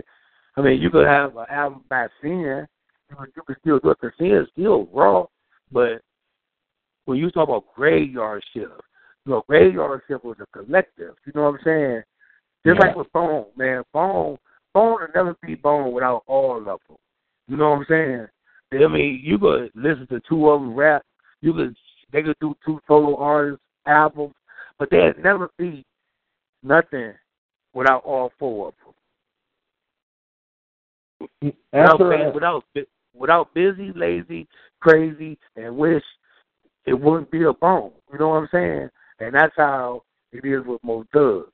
You know, you got to have the some guys that recorded that first Mo Thug album that was home. You know, they was they they was you know they was they was ready to do this. But uh, to say can you re- replicate that sound? I don't think so. You will never get the Mo Thug one or two again. Never. I, I noticed was- that. Go ahead. Go ahead. I, I was going to say I noticed that when uh, when you talk about Bone, I, I I've heard you say a couple times before them, and you just listed them off, and and I and I keep hearing uh, Flesh omitted from that. What was he kind of more considered a mo thug at that time, or or how come you kind of keep leaving Flesh out of that? Well, no, Flesh was both. Flesh was both Thug, but uh, Bone, you know, see, I'm old school. I'm I'm gonna go from when I met him. When I met him, Flesh wasn't Bone. When I met Yeah. him, it was it was Bizzy, wish, Layzie, and Krayzie. That was Bone Enterprise. You know what I'm saying? So, you know, for the people that just heard Bone Thugs-n-Harmony and that don't know the history of Bone Enterprise, that's when Flesh come in. You know, Yeah. but Flesh, you know, actually, you know, that's Steve's brother. So Flesh was was was granted in the club because of the deal he made with them. You know what I'm saying? You know, if it wasn't for Flesh, they would have never got to California to even try to look for a deal in the first place. You know what I'm saying? Yeah, 'cause of course the story goes that that he was uh he was out there. He he had actually gone to California and and he was out there and he had been working and and uh He was on a basketball scholarship, and he he knew uh, Ronnie DeVoe. You ever heard of Ronnie DeVoe? Yeah. Bill DeVoe? Bill Bill DeVoe. Bill DeVoe? Yeah. Really. So Flesh knew Ronnie DeVoe. And from what I'm understanding, Ronnie DeVoe, Flesh was trying to get Ronnie DeVoe to sign Bone.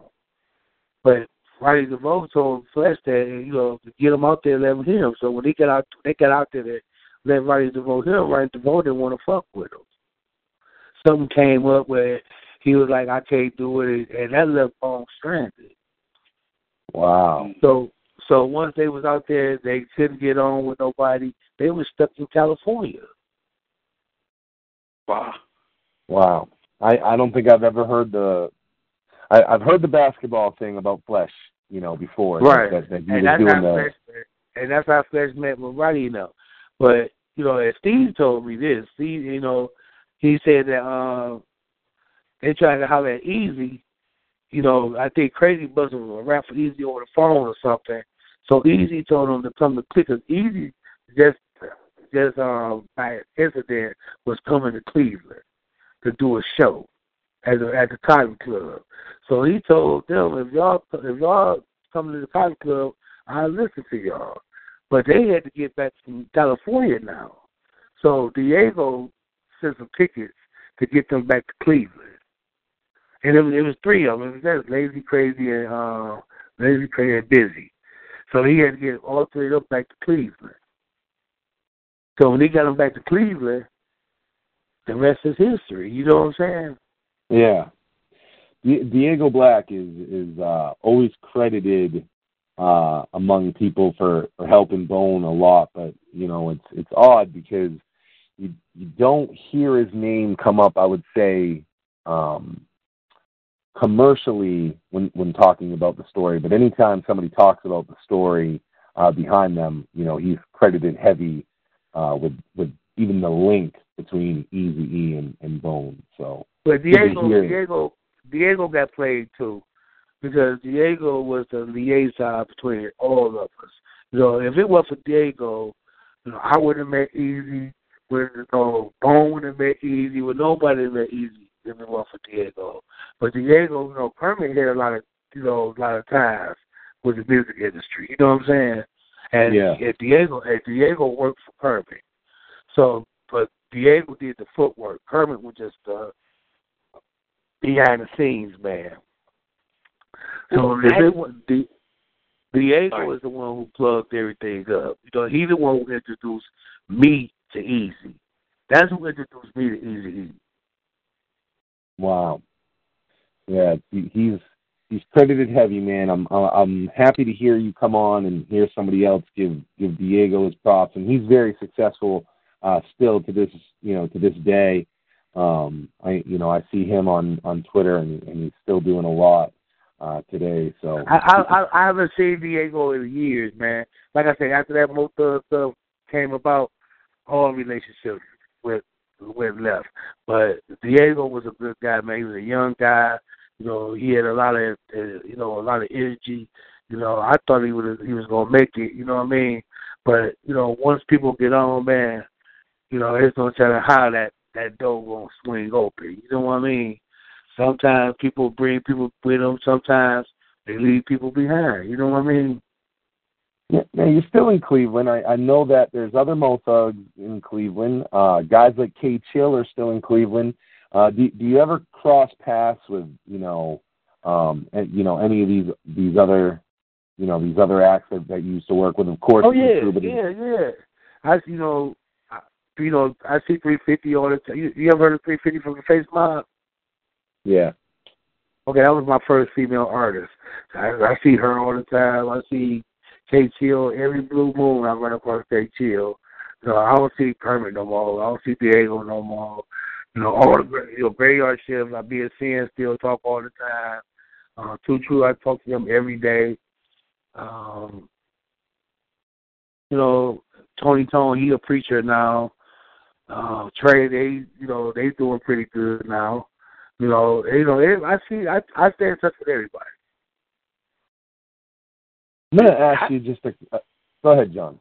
I, I was just curious about um how, it just dawned on me how did Flesh get so good at rapping without all the Bone Enterprise practice right because we you know we saw Bone Enterprise practice on that album but then Flesh comes on the Creeping on a Come Up album and it sounds like he had been rapping his whole life um did you record Flesh back in the day prior to Two True at all or did anybody record No. Flesh like how did Flesh get his The only time, the only time I ever recorded Flesh was on Two Hits and Pass on my album, on the Two Two Real Female album.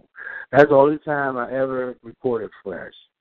And and when he came with, with that style that he came with, it was so crazy.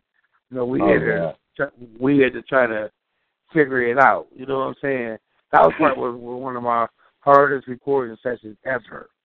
But once we finished with it, it came out perfect. You know what I mean? We had to do a lot of studio work on it though. Yeah, what, I, I seen fans want to know about that. Like, what was that two hits and pass recording session like? Because that verse by Flesh is so crazy. Like, what what was, Man, what that was that? That was like one of the funnest sets. Man, everybody was two hits hitting their pass. Oh, that makes And- sense. and and, and they was recording. We recorded it as we was doing it. You know what I mean? So it was like coming off the top of people. Every all the raps here was actually coming off the top of their heads. wow. Wow. Flesh and Flesh rap last. That's why his was his was the most influenced. And, and we kind of reversed a little bit here and there. I mean, we just Flesh, the way Flesh recorded it is the way it sounded. You know what I'm saying? Wow. It sounded it sounded crazy, right? It does. And it sounded it sounded crazy when he was recording it. Wow. Yeah. Fans fans love that verse because I mean it's like you said it's it's fucking crazy the way the way it comes across and the way it sounds and the two true So album I mean I, I. I was gonna I was gonna say the two true album you know I mean it, it had Flesh you know of course you guys had Mo Thug features Ken Dawgs on there a couple times um you know Tombstone I, I know that uh you know uh, Jazz and Bring that both said they really liked working with um, Graveyard Shift and Tombstone. Uh, one of the songs that I think that Bone fans miss a lot, just just off the strength of of the Bone feature, is the song "So High" because that that that song it has a classic feel, and and I feel like they're they're some of the best Krayzie Layzie uh, features that that happened, especially during that time, and uh, it, it's too bad that that that song's kind of slept on. You, you know, how how do you feel about that track? 'Cause I, I feel like that's one of the best okay. home features. Is. Now I didn't know I didn't do that track. I, if I'm not mistaken, I think Romeo did that track. I think Really? I think Krayzie Bro came up with a sample. But I think Romeo remixed that song. I'm not sure, but I didn't do that track. You know what I'm saying? I didn't do Summertime. I did the whole album except for Summertime and So High. But Krayzie Bone came up with the concept of So High. Yeah, I think that's they they had a really And, you know, and, really and to be honest with you, that was one of my favorite songs too. You know, I I I, I really did like that So High song. I, I had blacked out one night listening to the True Too True album. It was like a long day at work, and I woke up right on Flesh's verse on Two Hits and Pass, and I thought I was still in my dream. I, I thought I was having like a a really bizarre nightmare. And then like years later, I realized that happened. I was like, did that really happen? And I went back and listened to the song. I, I thought it was like a false memory, but uh, Yeah. yeah, man, that, I, Like that's some gems. That that was I- I a thought- demonic shit, man. I don't know where he came with that. He just he came in the studio, we we getting high, and he he he came with that verse. You know what I'm saying? It wasn't even written down. you know, when I look at the the two true, and and I am one of the exceptions to the rule, which you know, I I have a uh, copy of New Breed of Female, and and I've probably had this. I'm I'm going to be 35 this year. I've had this copy of the CD since probably sometime in my uh, late teens.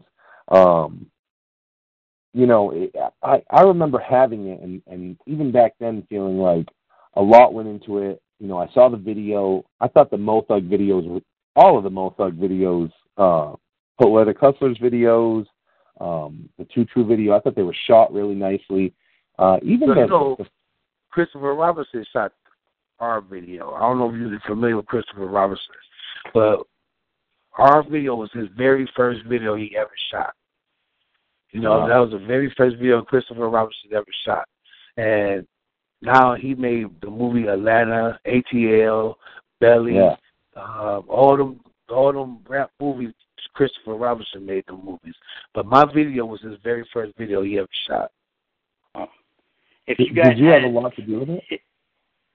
Huh?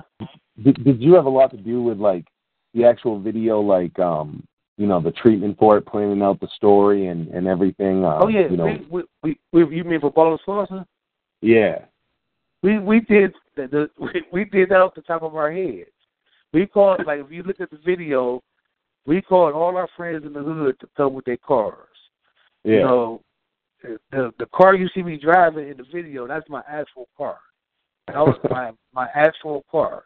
You know what I mean? So we we did this the video off the top of our heads. We just came we just sat outside and came up with an idea and then we told Christopher Robinson the idea and that's how we shot the video.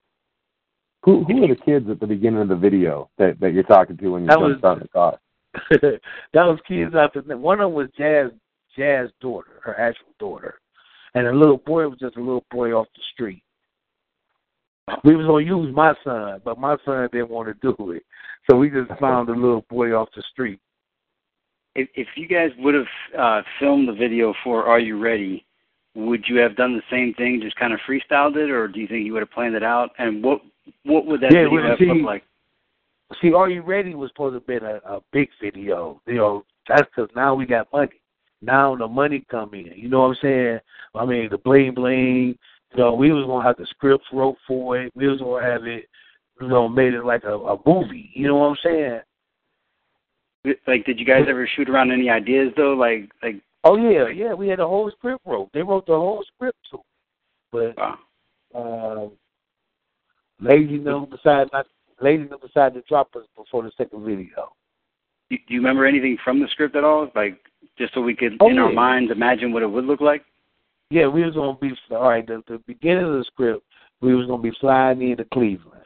You know, we just came in from California from recording the Mo Thug album, the Mo Thug Family Reunion album. So we was gonna be flying into Cleveland to celebrate with our friends. You know what I'm saying? We done got paid. You know, we gonna get some limos. We gonna we gonna hit the parties. We gonna hit the clubs. You know, it was just gonna be a party song. Let them let Cleveland, let the world know, are y'all ready for Cleveland? You know what I'm saying? We was gonna show a lot of we was gonna bring a lot of intros. I mean, you know, show a lot of faces of people that came out of Cleveland like Bone, MC Brains. You know, it was a couple of artists that just came out of Cleveland. So we wanted Yeah. to do cameos with them. You know, we was gonna make it a big video, a big a big thing. You know what I'm saying? But Yeah. it never happened. We would've should have did that first.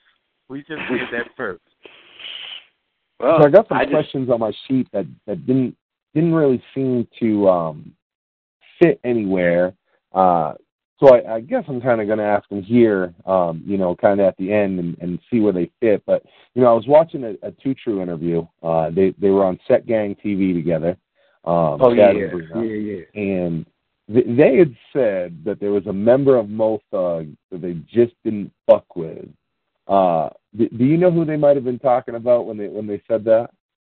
They said say that one more time. They they, said that uh, they they asked um, the the interviewer asked you know who their favorite member was to to work with, and they and they both actually said uh, you know that Tombstone uh, they both really like to work with, uh, and then the interviewer asked you know was there any member of Mo Thug that you didn't like to work with, and uh, one of them said that there was a a member of Mo Thug that they absolutely didn't fuck with, and that that they were a bitch. Uh, and and I was just wondering if you may have known who they were talking about, why that situation was like that. Nah, I, I wouldn't know that because you know you, you talk about two females, man. So Yeah, you know it could be it could be anybody. You know they didn't tell me who it because I was always the one who was the peacemaker. You know, hey y'all, let's do this, let's make this happen. But you know they artists. You know, the females they artists. And Yeah. you know if if they got treated the wrong way, if people looked at them the wrong way, they they had animosity towards them. But I don't know who it. I I didn't know who it was about Thugs because actually Mo Thugs was like a big family. I'm talking about the Mo Thug one. I'm Yeah. not talking about all the other Mo Thugs. I'm talking about the first Mo Thug. That was like a big family. You know what I mean? That's So I- the impression you got.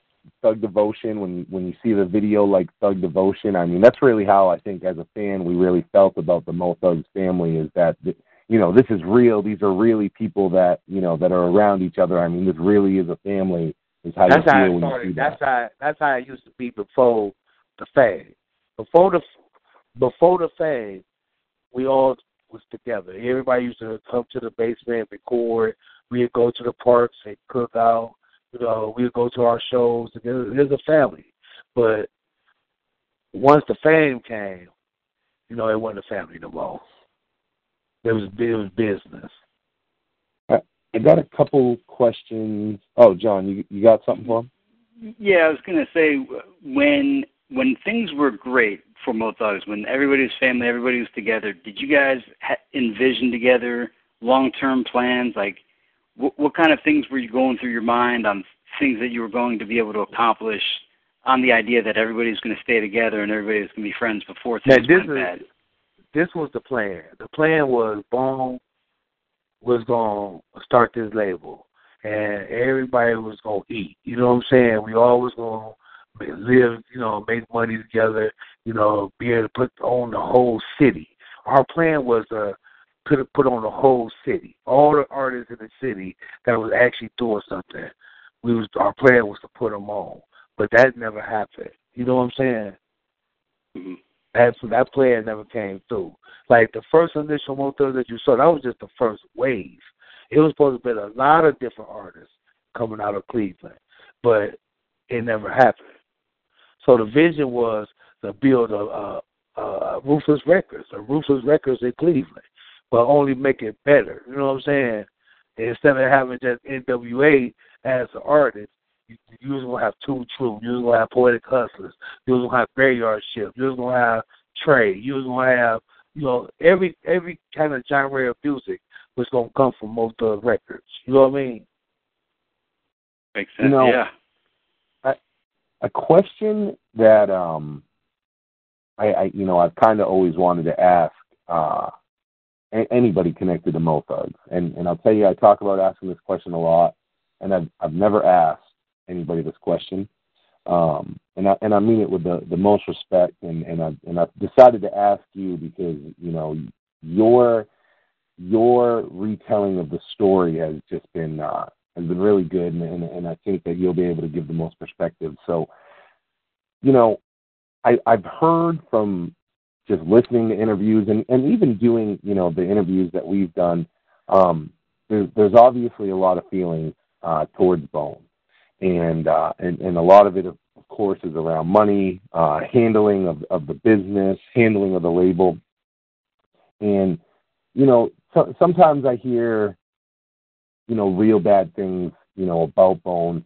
I, I, is it possible that these guys were just you know really young and, and didn't know how to handle this label. They bit off more than they could chew. Of course, they, they weren't in great lab, uh, label situation themselves. They signed kind of bad deals. So their example going into Ruthless wasn't that good, uh, and going into Mo Thugs off of Ruthless. Um, did these guys just bite off more than they could chew by, by starting this label this early on? No, I don't think they bit off more than they could chew.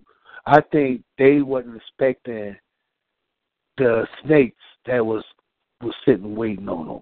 See, when you're dealing with money, you know, you got a lot of snakes hidden out there waiting to get to that money. You know what I mean? And when Bone, when Easy died, that left Bone open. That left Bone open to everybody that wanted to come into their camp and try to manipulate them. You know what I mean? When Bone first started, when Mo, when Steve first started Mo Thug, his I I think his intentions was honest. You know, I think he really had a vision on really making this happen. But when you got them snakes coming in, and you know, I mean by snakes, I'm talking like Steve Lobel, you know, people that's coming in, you know, telling them, man, y'all don't need this guy, y'all don't need this guy, you know, y'all could do this without him, y'all could do it without him. They giving them all the wrong information. That's that's when Mo Thug turned. You know what I'm saying? That's when it wasn't a family group no more. You know what I mean? But I think in the beginning, Layzie Bone had good intentions. You know, I don't think he bit off more than he could chew.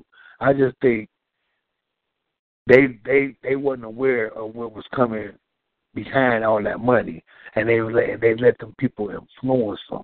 You understand what I'm getting at? Layzie mm-hmm. wasn't a bad guy, man. He wasn't a bad guy at all. Matter of fact, you know, I still think he's a good dude, man. But, you know, business decisions, money, that play a lot in when you when you deal with it. First of all, you gotta look at these guys. They came from nothing. They they they used to even have a change of clothes. So you give them a million dollar check and you ain't got the right people in the ear say, hey, man, you know you got to pay this person, you got to pay this person, you got to pay your attorneys, you got to pay the label. You know, if you ain't got that type of person in your ear and you 17, 18 years old, what you gonna do? You know what I'm saying? The first thing you gonna do when you get that million dollar check, you gonna go buy everything that you wanted. So by the time you finish buying everything you want, you don't have no more money to pay people. You know what I'm saying? And that's when yeah. Mo Thug, that's when Mo Thug started going to the left. I think. I can't say for sure, but it was a different, a different. uh It was a difference after we did that Mo Thug one album. Then after we started doing the two two album, the relationships started changing. People didn't like, you know, people was fighting each other, pulling guns on each other. I mean, everything started changing. So the label was crumbling during the first Mo Thug. You know what I'm saying? That's when the label wow. started crumbling. You know what I mean? And you know, then you had the both the bone the, the bone shit going on at the same time. They would be recording Art of War. You know, their relationship ain't the best. You know what I'm saying? So, you know, it was kind of fucked up feeling towards the end, man, because you didn't know how shit was gonna turn out. You know what I mean? You know, mm-hmm. it, it, every everybody's mind going different ways. You know what I'm saying? The business crumbled, man. It wasn't no more business. You know what I'm saying? It wasn't no more business. It was just us recording and and hoping that we gonna get paid. It was interesting to hear you refer to, you know, the situations as like uh snakes um, I, I remember in, in 2000, so, you know, we're talking years after you guys are out of Mo Thugs now, and uh, they, they dropped the Resurrection album, and on the song Can't Get a, Can't Give It Up, uh, Krayzie Bone says, you know, we was taken by the snake in the grass, and and he ends the verse by saying, "Our family reunion turned into a family crisis," and uh, he he seems to share a lot of the same opinions that that even you know you guys as former Mo Thugs had.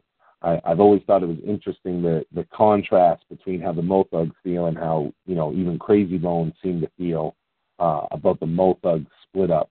Did did you hear did you hear that song? Do you know the track I'm talking about? Yeah, yeah, I know exactly what you're talking. About. You know, I still listen to their music, but it it was just both of was fine when Layzie first started it. It was fine. It was beautiful. It was a beautiful thing. But then when you had Steve Bell surface, when you had all these other people, man, they had this guy named Shine, he was a manager. You know, you had all this girl named Lisa, she was a manager. Man, when all these different managers started coming in, man, it it he started stealing all the money and the artist never wasn't getting a dollar. The artist wasn't getting a dollar, man. And that's when things started going wrong.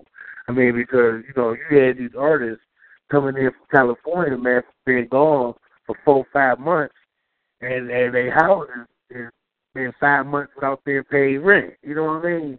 And then they coming home to their families without a dollar. And you guys are all touring. I mean, I've I've heard that Mo Thugs toured, exp- you know, in in Oh man, we was with, fucked. with Bone.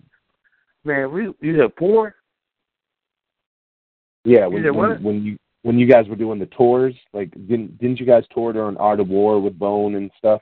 Man, we did we did two two tours. We did two tours, and we were supposed to get paid for the tours, but we never got paid for. Them. You know what I'm saying? For neither one. So you No. know, we, you know, I was I was I was hustling on the tour, so you know I was taking care of Too True because you know I was doing my thing. It was like I was on a block. You know what I'm saying? That were they taking care of uh like travel and accommodations for you guys, or did you even have to like get show to show and, and hotel to hotel on your own? No, no, the, the label took care of the hotels, and they gave us a per diem. We got a per diem every week of two hundred dollars. We got paid two hundred dollars a week, but we we did fifty eight cities. You guys were only getting the two hundred a week, and that and that was it. You guys didn't see like a piece of uh merchandise or anything like that. Man, we didn't even get a pair of clothes.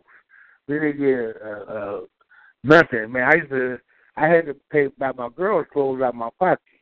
You know what I'm saying? I because you know they was washing their clothes out the sink. They was washing their clothes tray tray. You know, all them washing their clothes in the sink, and then the next show they put the same clothes on. Now after Mo Thug, you you know you you've done now three albums with Amarchi. Uh, you leave Mo Thugs. I I think I remember seeing after you left Mo Thugs that you opened your own studio in Cleveland. Is that right? Well, I always had my own studio. I had my stu- own studio since 1989. The, the whole I always time. had, yeah, I always had a studio. I I never went without a studio. Was was the You know, demand From the higher whole, than from the ever? whole both uh, from from beginning to to the day. I always had my own studio. wa- was the demand higher than ever for you know local artists to want to work with you after you had left Mo Thugs and and you were real accessible? No, actually it declined because everybody thought that I was ripping off the artist. everybody thought I was the crook. You know what. I'm saying? You know, everybody everybody thought I got paid and took all the money and ran. But I never made I never made one penny. I never made Wow. one penny. I never I never received a check from Mo Thug. Never. I see all the time. Bone Bone still comes back to to Cleveland. I I still see you know you, you had mentioned Rob J. Rob J. is still in Cleveland. Uh, he, you know he's active there. Bone is in Cleveland quite a bit. Any any crossover between you and Bone uh, since your fallout, or do you, do you have contact with any of the Bone members at this point? Well, I just talked to Layzie like maybe a month or two ago, maybe two months ago. I finally got a chance to talk to Layzie after it's been about four, five years, ten years or something. I finally got a chance to talk to him, and when I talked to him, I told him, "Thank you, man. You know, you know, I I think he thought I was mad at him because we never got paid. But I actually I was grateful, man, for the opportunity to to see and do the things that I did because I never thought that shit would ever happen. You know what I mean? I never thought in a million years that we would have got that opportunity, them type of opportunities to do that anyway. So when I did talk to Layzie, you know, I thanked him. I thanked him for the opportunity. You know what I'm saying? Because he didn't have to come back and get none of us. He could have just said fuck us all, but he didn't. You know what I'm saying? Yeah. Yeah. Yeah, No, I was I was I was upset about all the work I did, all the money I missed, but after years and years and years, man, of griping and being mad, you know, eventually, man, you gotta let that shit go, man, and you gotta be thankful for what you did see. You know what I mean? When I, I saw Bone, they they came back to Cleveland. I think it was on their maybe their was it their 20 year reunion, John? Uh, that they that they did the reunion concert and they had Ken Dawg and Souljah Boy and stuff on stage.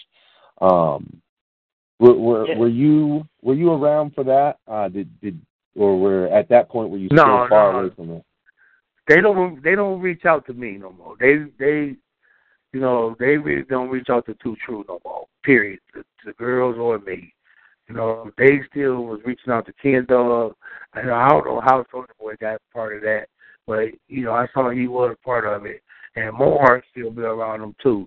But no, they don't reach out to like Ken, me. You know, they don't reach out to us no more. I haven't Yeah, heard from them. I haven't heard from them. You know, like I said, I heard from Layzie couple months ago, but before that, I haven't heard from Layzie in ten, fifteen years. your your conversation with Layzie Bone, I mean, do you feel like that that left you if if you were to never speak to Layzie Bone again in your life, do you feel like that left you guys in a in a good place with each other? I don't know whether it left us in a good place with each other, but it left me in a good place. You know what I'm saying? Because I had a chance to get that off my chest. You know what I mean? Yeah, good. Good. That's good, man. I'm I'm glad to hear that. No one wants to walk with uh 20, 20 years of weight on their shoulders. So, you know, anytime you can get relief in, in any of that situation, it, it's great to hear.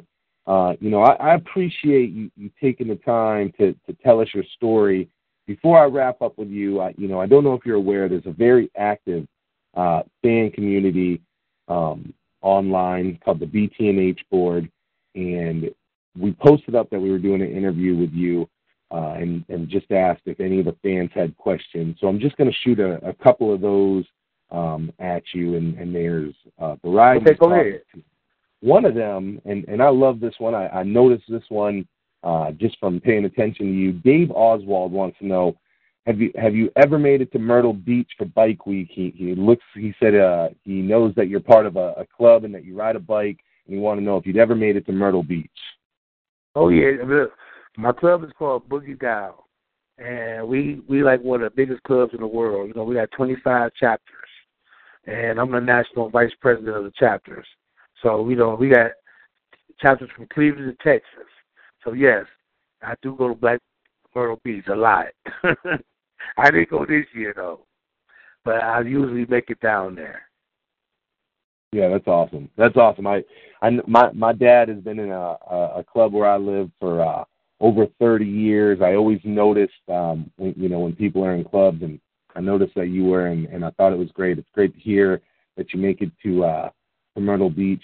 Uh, Matt Richmond wanted to know if we're ever going to see a you know a new Two True and Archie project come out, and and if we are, when that's going to happen. I mean, I think so. You know, it just you know you got to give people you know people are still trying to get their lives together, so they're not really too much thinking about recording no more. But they still record. You know, like me and Jazz, we was in school together. We did some some music education in school like a year ago. So we still we still talking about recording, and we got a lot of songs that we're gonna release that never been heard before. I mean, we got like I say, Two True got hundreds of songs that never been heard before.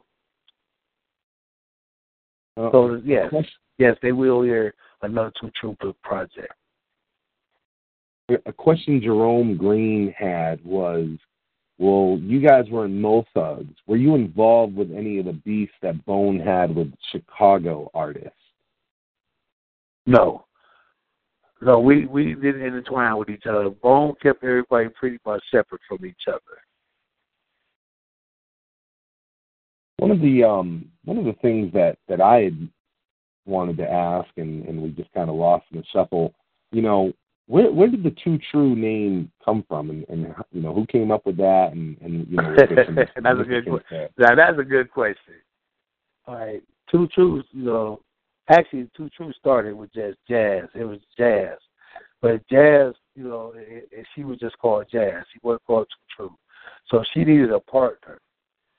So I had another female that used to come around. They used to buy music, and that was Brina. So you know, Brina had a strong voice. I used to think she had a strong voice. So I told Jasmine, you know, maybe should, you and Brina should link up. You know what I'm saying? So they linked up, and they started doing music together. So we said, you know, we came up with the concept that we need to come up with a name. And I said, you know, because y'all are too good to be true.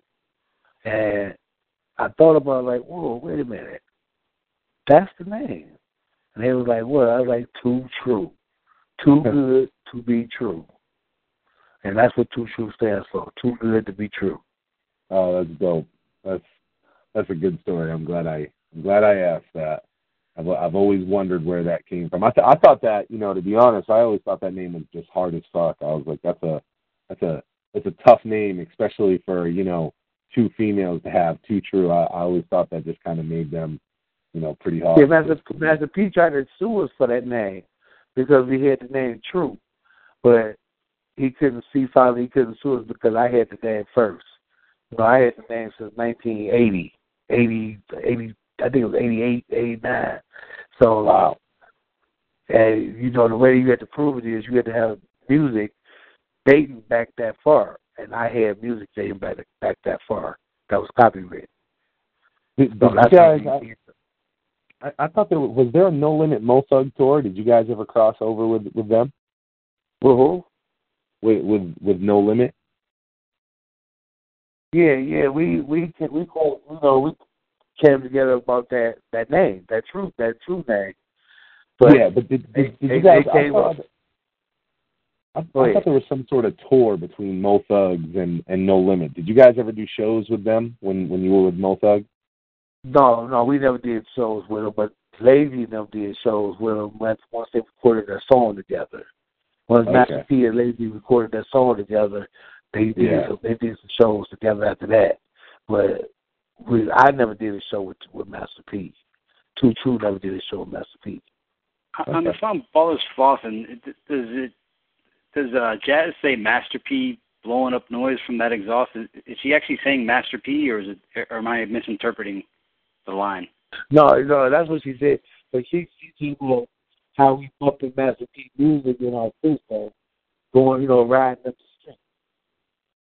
Makes sense. That, that's what I always thought she was saying. Okay, good. I'm glad to have that verified. 'cause it just seemed Mhm. kind of weird. I was like, Master P? no, okay. I guess they listen to Master P a lot, which I did too. So I thought that was kind of cool. I related to it. And you know, like Jam Master Jay, he was real cool. He he really loved Two True. You know what I'm saying? And I went to, I was going, actually going to Harlem and record some tracks with Jam Master Jay when he died. Wow. I mean, I had a history of people dying on me. well, and that uh, the the way that Jazz and uh, and Brina flew, flowed off each other, how like each of the verses kind of blended, it, like it was almost like both of them. Like, was that your idea, their idea, and and how it seemed like they had Yeah, that that, was- mastered? that, that that was from a producer stand. That you know, I used to like to hear different like different styles. So you know, I would tell do it like do a style like this. You know what I'm saying? Make it sound like y'all are one person, or you know, we we would just experiment with styles. You know what I'm saying? Like you would hear Two True rap one kind of way, then you would hear him rap another kind of way. That's because we was experiment with styles. We didn't want mm-hmm. people to think that Two True was one dimensional. You know what Right. I'm saying? And they could That's sing, right? Or one of them could sing. Oh yeah, Jazz could sing her man. Jazz could sing her ass off. She she did that acapella, the the opening acapella. Yes. Oh no, no, with that two true acapella, No, Yeah. that was that was that was. You ever heard of a group called Floetry? Yes. Yeah. Absolutely. That's we gave them a break off that song. Wow. Shit. that's awesome. Yeah. Wow. Okay. That's It's a lot of cool. it's a it- it's a lot of story to tell, and it never gets told in, on on an interview. You know, it's a story, man. It's a it's a beautiful story. It's a crazy story. It's a sad story, but it's a story. You know what I'm saying? Eh, man, Mo Thug was a it was a beautiful movie, man. I'm not going to even lie to you. It, I remember the first day even thinking about it, I cried because I couldn't believe that it was could have happened like this. But it was a beautiful, it was a beautiful movement. But when you let snakes in them gardens, man, they tear your shit up. You know what I'm saying? And and that was a lesson I learned. It, it Yeah, is, actually, it, it's a it's a shame that things didn't work out because it it was such a fun time. Just Mo Thugs learning all you guys, meeting all you guys, like not in person but through your music, and then to just kind of like have it go away was it was just a shame. And if you and listen to our music, you will see it's a story. The music is a story in itself. You know, that's what all the both of it was about. It was a story. So if you actually sit back and listen to the music, especially the New Breed of Female album, it's a story. It's telling you a story. You know what I mean? You just got to listen to it. Listen to it from beginning to end.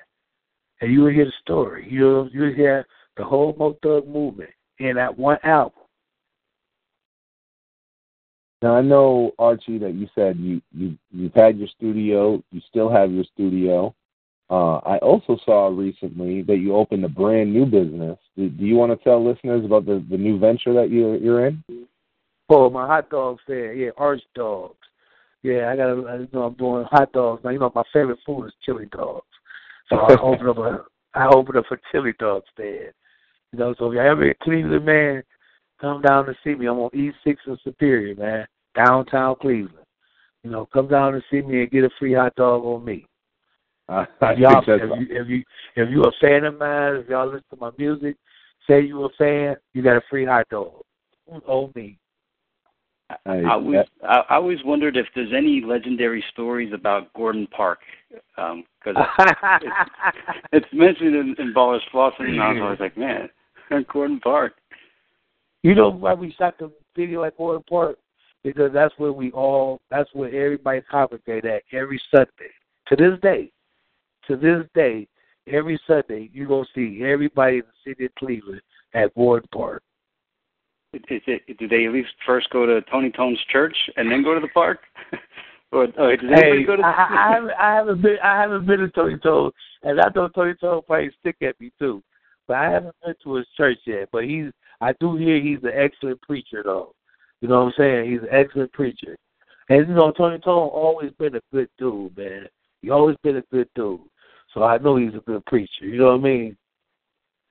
One day. I'm gonna visit. One day I'm gonna go visit his church though, but I haven't been to his church yet. Make sure you do that at some point. I mean, Oh Ah. yeah, oh yeah. Tony Yeah. Tone, my man. You know, he was a good man. All of them was good dudes, man. All of them, man. We had a beautiful time. I mean, if I could sit here and tell y'all all the stories we had, man, all the shit we did together, man, y'all wouldn't even believe it, man. You know what I'm saying? Y'all wouldn't even believe it. I tell my family, I tell my wife and kids these stories, and they still don't believe it. They be like, "Man, you ain't do that." I'm like, "Listen, I did a lot of stuff, man. I had a good time. It just when it went bad, man, it it, it went from sugar to shit. You know what I'm saying? Yeah. Yeah, wow. It, you know, Archie, I was, you know, before you came on, we, we do a lot of pre-work, uh, a lot of pre-research, and you know, I noticed that you don't have a lot of interviews out there, and, and we felt uh, really honored to, to know that you were going to come on, and we were going to be able to be a platform to help share your story. Uh, is there is there anything that you want Bone fans to know? Is is there anything that uh, you know off of this interview that you would want to leave them with as far as your legacy or the Too True or Mo Thug legacy that that you know you just want to make sure that they know from your side? I mean, well, first of all, you know, Bone, you know, they they was exceptional people, man. I saw it in them when they was kids, you know. So they got a cult following. So I wouldn't say nothing bad about them. You know what I mean? Because fans don't understand the bad part; they only understand the good part. You know what I mean? But it it, it was a, it was life is mixed with good and bad. You know what I'm saying? Yeah, I I listen to Bone to this day, man. I like their music. You know what I mean? I didn't like the business, but I like the music. But to me, Bone was one of the best one of the best groups I ever heard besides my own groups. You know what I'm saying? Actually, they was my group. and and you know, it was a blessing to work with them, man. It was it was really a blessing. You know what I'm saying? I mean, from the guys I met from day one to the guys they became today, you know, I would have never believed it. You know what I'm saying? I would have never believed that it was uh, that we would have saw this much. You know what I'm saying? But from doing that bone stuff, my name rings forever. You know, Archie Blaine always gonna be associated with Bone. You know what I mean? Not just because of Mo Thug, but be, because of Bone itself. You know what I mean? So that was a, a a privilege for me. You know what I mean? And I just hope people, you know, when they listen to the story, they listen to it, you know, with different perspectives. You know what I mean? You know, it wasn't always all good. You know, sometimes it was bad, but that's how business go, right? I um I really want to thank you, man, for for taking the time and and being our guest. I it's it's been really cool to hear your view. Like I said, we you know we recently we had uh Souljah Boy. Um, we're we're gonna be interviewing Bobby Jones coming up, and you know everyone always has a different piece of the story to tell. And Bobby, I think Bobby Jones, man, he he was a good dude too. You know, I want to send mad shout outs to Bobby Jones, man, because you know he he he endured a lot also, but he came out on top. You know what I mean? I, I mean, actually, all the producers came out on top except for me, but that's the way the cookie crumbles. I, I- I'm gonna say too. Yeah, we. I actually I interviewed Romeo for fucking nine hours. No shit. And uh Romeo had amazing things to say about you. He he um he continuously told me that you know you were just the the backbone of that sound and you know just that we really couldn't have bone if we wouldn't have had archie so uh but you know both those guys anytime i i discuss you with them they they always have great things to say and when when you were Yeah, Romeo Romeo was a good dude, man. Ever since I first met Romeo, you know, he was a good dude, man. He was a pleasant guy. He didn't he wasn't boisterous. He didn't come in trying to take over shit. You know, he was just he played his role, you know what I'm saying? But he was a very talented dude, man. That was a very talented guy.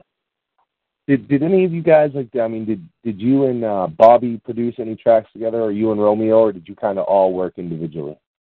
Well, Romeo told me at matter of fact, there's another thing Romeo told me at the end that he did a lot of uh I guess guitar playing and stuff after after the fact. You know what I'm saying? But I didn't know nothing about it, you know, because that was something Krayzie Bone did behind us. But, you know, I would have loved to did something with Romeo and Bobby. You know, I never we, we never collided on no tracks or nothing like that. But at that time, you know, everybody was like crabs in a pot. You know what I'm saying? Yeah. And I was just as much as wrong as everybody else because we was all just trying to get on. So I didn't want no help from Bobby. Bobby didn't want no help from me. See, Romeo didn't want no help from me. I didn't want no help from Romeo. You know, we man, we was just trying to get on. You know what I'm saying? That's Yeah. I saw it. kind of made And- that competitive nature of who who can be the the, the best one and, and who can produce the you know do the, no, the no, it, it wa- it wasn't really about who was the best because we never really had a chance to compete like that. It was just who gonna get paid. You know what I mean? I, Right. I, I think it was more or less who gonna make some money. You know what I'm saying? Versus who was the best. But you know, but Romeo was, you know, he was very talented, man. And Bobby Jones, man, was man, super. Man, Bobby Jones was excellent, especially on the R and B. You know what I mean?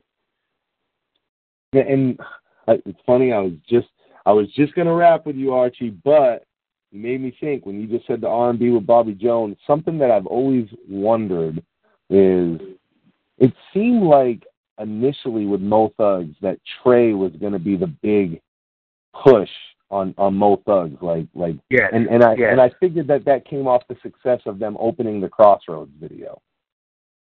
Trey, Trey, the only problem with Trey was that I don't think Bone done wanted nobody to, to produce Trey. Trey needed producers that was actually already out there. You understand what I'm saying?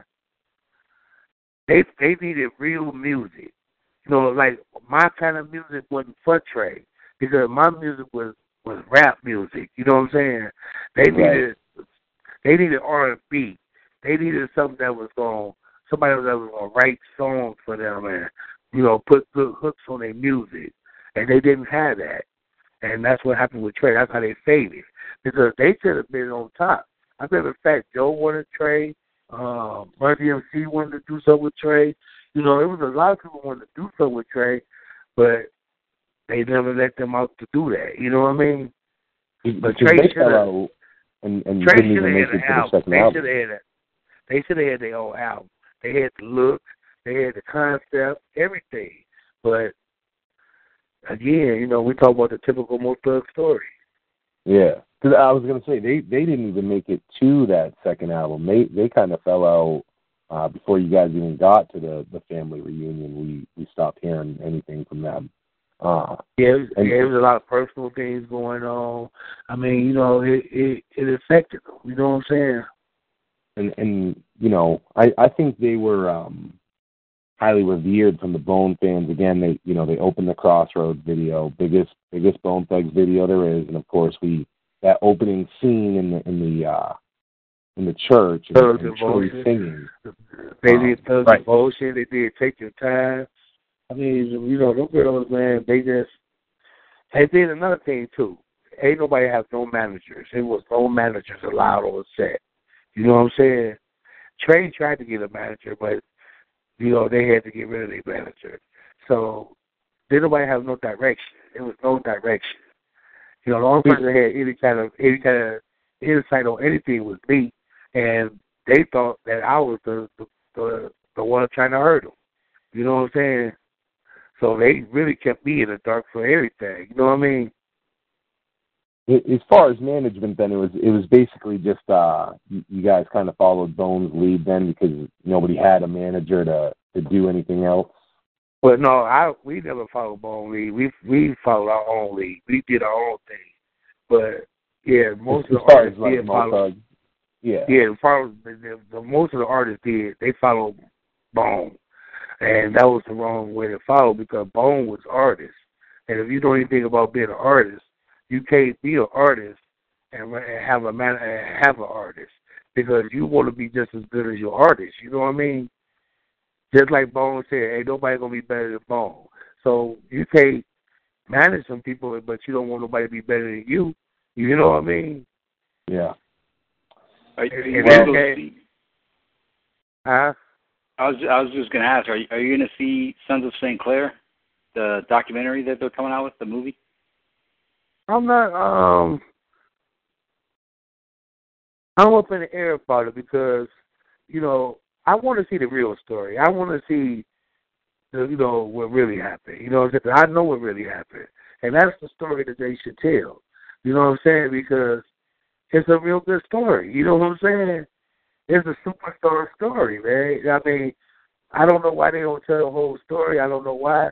Maybe it's because of money reasons or something. I don't know. But the real story, man, is a, a, a story that should be told.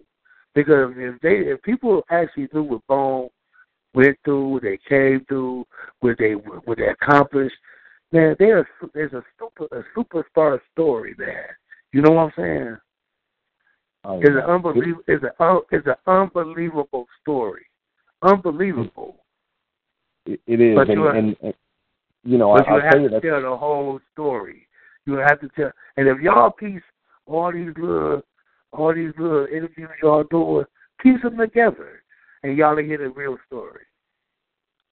Yeah, exactly. I mean that you you hit the nail right on the head as to to why we did this. You know, we we are longtime fans. Uh, you know, John's been a fan since '94. I think I've been a fan since '95. Um, and and over the years, as you are personally invested in, in the music as a fan and you see the changes in things like Mo Thugs and even the sound and even the group itself, it, it leaves you wanting to know more about it. And I, and I will say that when you say, you know, the whole story needs to be told, uh, it is true. You, you know, you don't get that good without the, you know, some of this bad, and the whole thing makes a story and that's you know that's that's why we had to do this. We had to make sure that there was a platform so people like you were being heard. Uh, you know, Souljah Boy, Romeo, uh, and and you know, man, we we interview even uh, we've had everyone on from the the guy that drew the Grim Reaper on Faces of Death to you know right right up to you know interviewing you. So we try to cover everything. I think we covered. Okay. Uh, uh, But see, people think that we bitter, you know, like the fans, bone fans, and all that. And I and I really want you to make sure you mention this. People think that we bitter. We're not bitter. I mean, both of us ain't bitter. You know, they live it. They living their lives now. You know, they was they was upset. They was you know disappointed. But ain't nobody bitter. You know, because at first, at first they there was an opportunity of a lifetime, and we and we did it. You know what I mean? But life goes on, man, and people live, and you know we got to keep living our lives. You know what I'm saying? I, I I'm really excited about uh, what they did in life. You know what I mean? But would I redo this again? Probably not. You know what I'm saying? I I know I wouldn't do it again. You know, I I, wouldn't go this route no more. I learned my lesson, but I'm not bitter at all. You know, I appreciate what Bo did. I appreciate what Relativity did. You know, there's some things I didn't like about it, but that's life. You know what I'm saying? And and, and, and everybody is beautiful, man. And, you know, True True doing great. Boy Hustle doing great. Sin, he's still doing good. Trey, they really doing good. You know, everybody is living their lives again. You know what I'm saying? Archie, once again, man, I, I want to thank you for coming on and, and being our guest. I, I really hope, you know, we can have you on again. I, I feel like uh, even in the two hours we had you on that we still got a lot, a lot we can talk about. Uh, but I want to thank you for, for being our guest and, and sharing your story. Like I said, I, I didn't see that um, there was a lot of interviews out there with you, so so I felt this was a rarity that, that we were able to get you This in is here. this is this is the first interview I did in twenty some years. Wow. Thank you very much, man. Thank you very much for, for selecting us and, and letting us be that platform. That's uh that that means a lot to me. and, and, and I hope y'all, you know, appreciated the story, man, because that's uh what I told y'all was the truth. That was from how it went down. You know what I'm saying? Yeah. Yeah, man. K hey, K Chill, K Chill told y'all pretty much how it went. That was pretty accurate. You know what I'm saying? Souljah Boy pretty much told y'all. You know, like I say, when you get you a chance, listen to all the interviews, and then you'll hear the whole story. You know what I mean? Like Diego Black and all them names. You know, put them all together, and then you'll hear the real story. Yeah. And it's a beautiful story, man. You know, Bono, man, they surpassed what everybody thought, man. You know what I'm saying? They did the unthinkable. they did the unthinkable, man. And they're still here. 20, 25 years and, and they're still here. They're still and they still touring. here. They're They still still, they still doing their thing. It, it, it, it's beautiful, man. But I think they should tell the real story. I think they should tell, you know, like that biopic and all that. That's cool, but they should tell a story. They should tell a story of how and how hard it was for them to get where they at. Then people might understand the story while how they messed up the money. They understand how you know all that went about. You know, you don't want people to think they was crooks because they, I don't think it turned out to be like that. You know, it's just circumstances. You know what I'm saying? It, it And I'm not, like I'm not speaking. I'm not speaking up for them. I'm just speaking for what I know, because you know I had time to sit back and look at it myself. I'm one of the victims, but I understand. You know what I'm saying? At, peace with it. So- It sounds like uh, you're you're a man at peace with with this situation. Oh yeah, man. I'm I'm beautiful right now, man. I like I said, I got a motorcycle club, I got my life going on and I had a chance to witness, you know, a legacy. I'm part Yeah. of a legacy. and be part of it. Yeah, your name your name is for uh, no, no matter what happens tomorrow, uh, your, your your name will live on forever in a legacy that that now continues. You know, their Bones kids are making music now, and they're continuing the legacy, and, and your name will live forever in this. Exactly. And if nothing else, if I ain't get nothing else out of the deal, I got that out of it. You know what I mean? Yes, sir. Archie, once again, I want to thank you for coming on and being our guest on Beyond the Harmony, my brother, and, and I hope you have a great I appreciate talking evening. to y'all. And y'all have a good evening too. Have a good one. Take man. All right, peace. Johnny. I got, like- Johnny. I, I got pages and pages. I, my notepad. I ran out of pages on my notepad. Taking notes the whole time. I um f- first, you know, I'm I'm just gonna say we're the guy's first fucking interview, bro. I'm I'm I am uh you know, Two Trues done interviews. I'm sure I'm sure he's had opportunities to do these interviews. Um I'm I'm humbled that he that he hasn't, you know, made the choice to do an interview. And our platform means something to people and and I think you can tell that.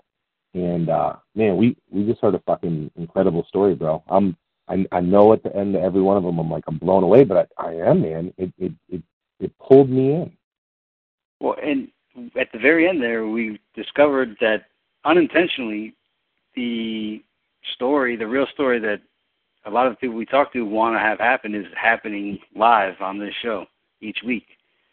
So that's the good Yeah. part, and we didn't even we didn't even think of that. We didn't even intend on that. And, and it's funny because each time we've heard that, like that, the real story needs to be told.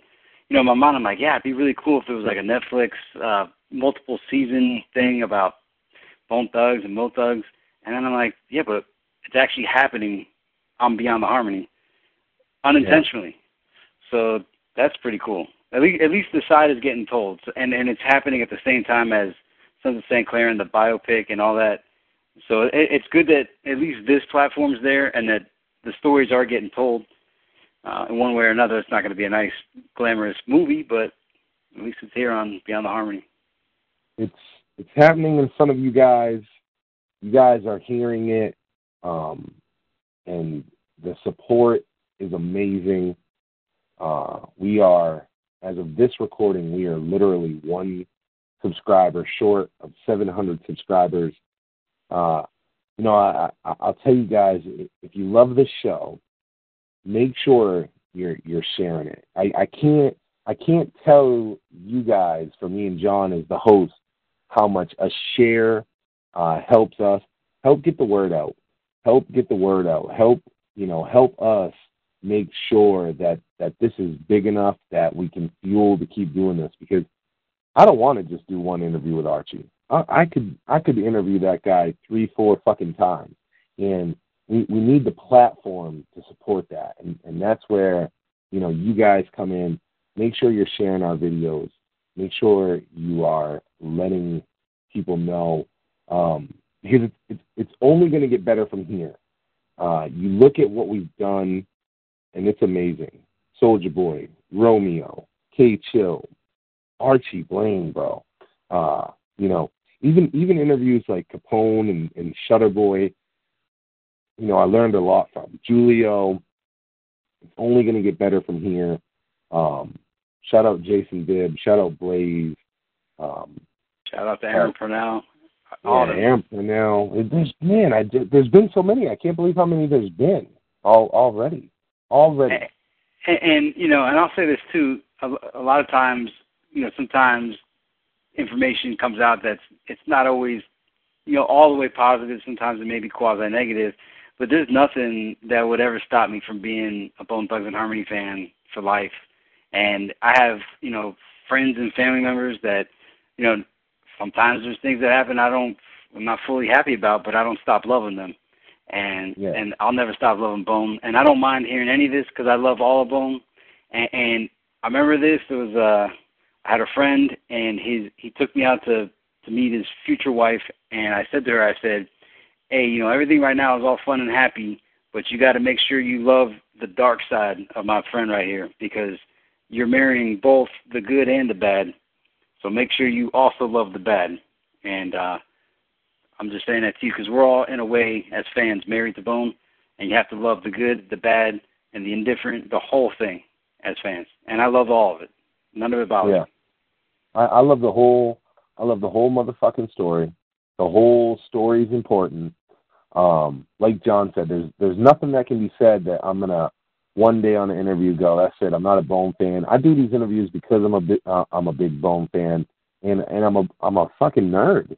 I'm a Bone nerd, and I want to know, you know, all these little things that people may not think that even matter uh, are all the things that I want to know, and and that's why we do it. Um, and like you know, some some bad is going to come with that. You you just can't have the good without the bad. So it's going to happen. Um, but hey, it, every time we find out, you know, you find out some bad, but you find out some fucking really good shit that we didn't know too, bro. We find out some really good good shit uh, that that we didn't know in every interview. and, and and the bottom line is the the the miraculousness of it that Bone got famous and came back and got their friends.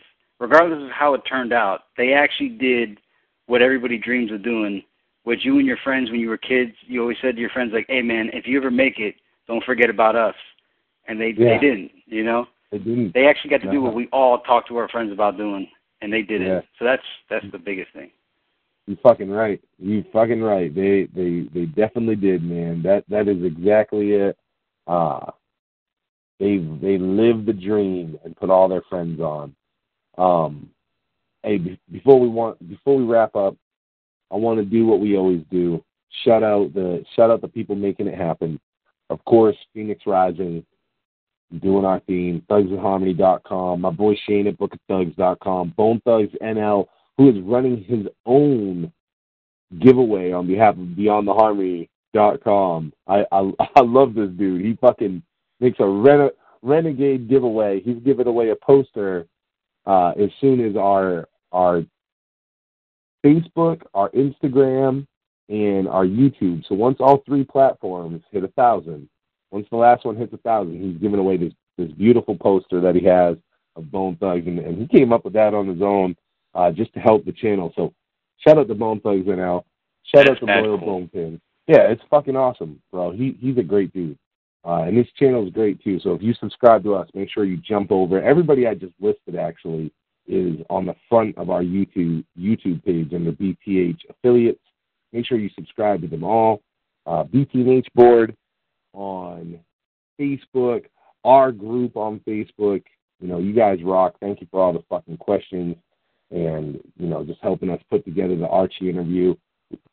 I, I loved the question that we had uh, about if he'd ever made it to Bike Week. So you know, I, I didn't even think to, think of that question, and that's why we need the fans because that was a great question. Yeah, and, and again about the Bone Thugs NL, with, with you know we're a fan show of Bone Thugs, but I've been like a subscriber to Bone Thugs NL for years. So Yeah. for that to happen, that's it's unreal. That's really really cool, super cool.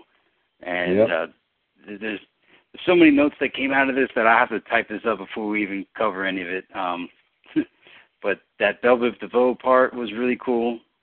You Oh, know, yeah. Uh, we heard Can you imagine if Bone would have gone out and instead of getting signed by Easy E, Bone would have got signed by Bell Biv DeVoe? Yeah. And uh, and and I, I wonder I wonder if Dre Bone is, is in any way related to Bone. But uh Oh yeah, when he was saying the, the Big Daddy Coalition. yep, yep. And I heard I really like that name Floetry. And I remember hearing it back in the day, like the name Floetry. What a cool name. Like That's flow people don't talk about They, they gave the break, the Flowetry. Yeah. Yeah. And I, I think this week I'm definitely going to re-listen to Mo Thugs Reminisce uh, uh, based on Archie's um, recommendation. I do remember the song, but now that it's funny, you know, you you could hear it a million times, and then once you hear the the person that actually had a part in it uh, influence you to listen to it again, it's going to mean a whole lot more now. So, uh, and and how about that Christopher Robinson doing Ballers Floss and and doing all those cool movies that we knew about? Yeah. So, there's a lot Amazing. going on. Another amazing interview by Beyond the Harmony. Uh, I I just I just put up a post that we just finished up our interview. I see Mo Hart showing some love, so shout out to Mo Hart. Hopefully we have Mo Hart on here soon. Uh, shout out to everybody that we've had. I I think that's it, man. I'm fucking I'm good. I, I got a lot out of this tonight. I, I don't even think I need the big the big wrap up. I think I'm good.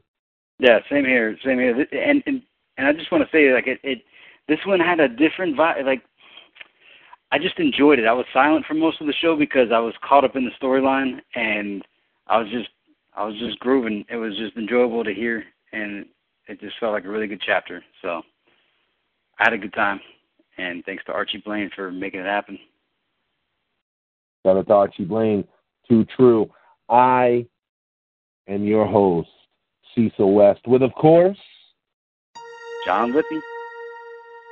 This was another episode of Thug Thursday Beyond the Harmony. Phoenix Rising, bring us home. Beyond the harmony for the fans we celebrate.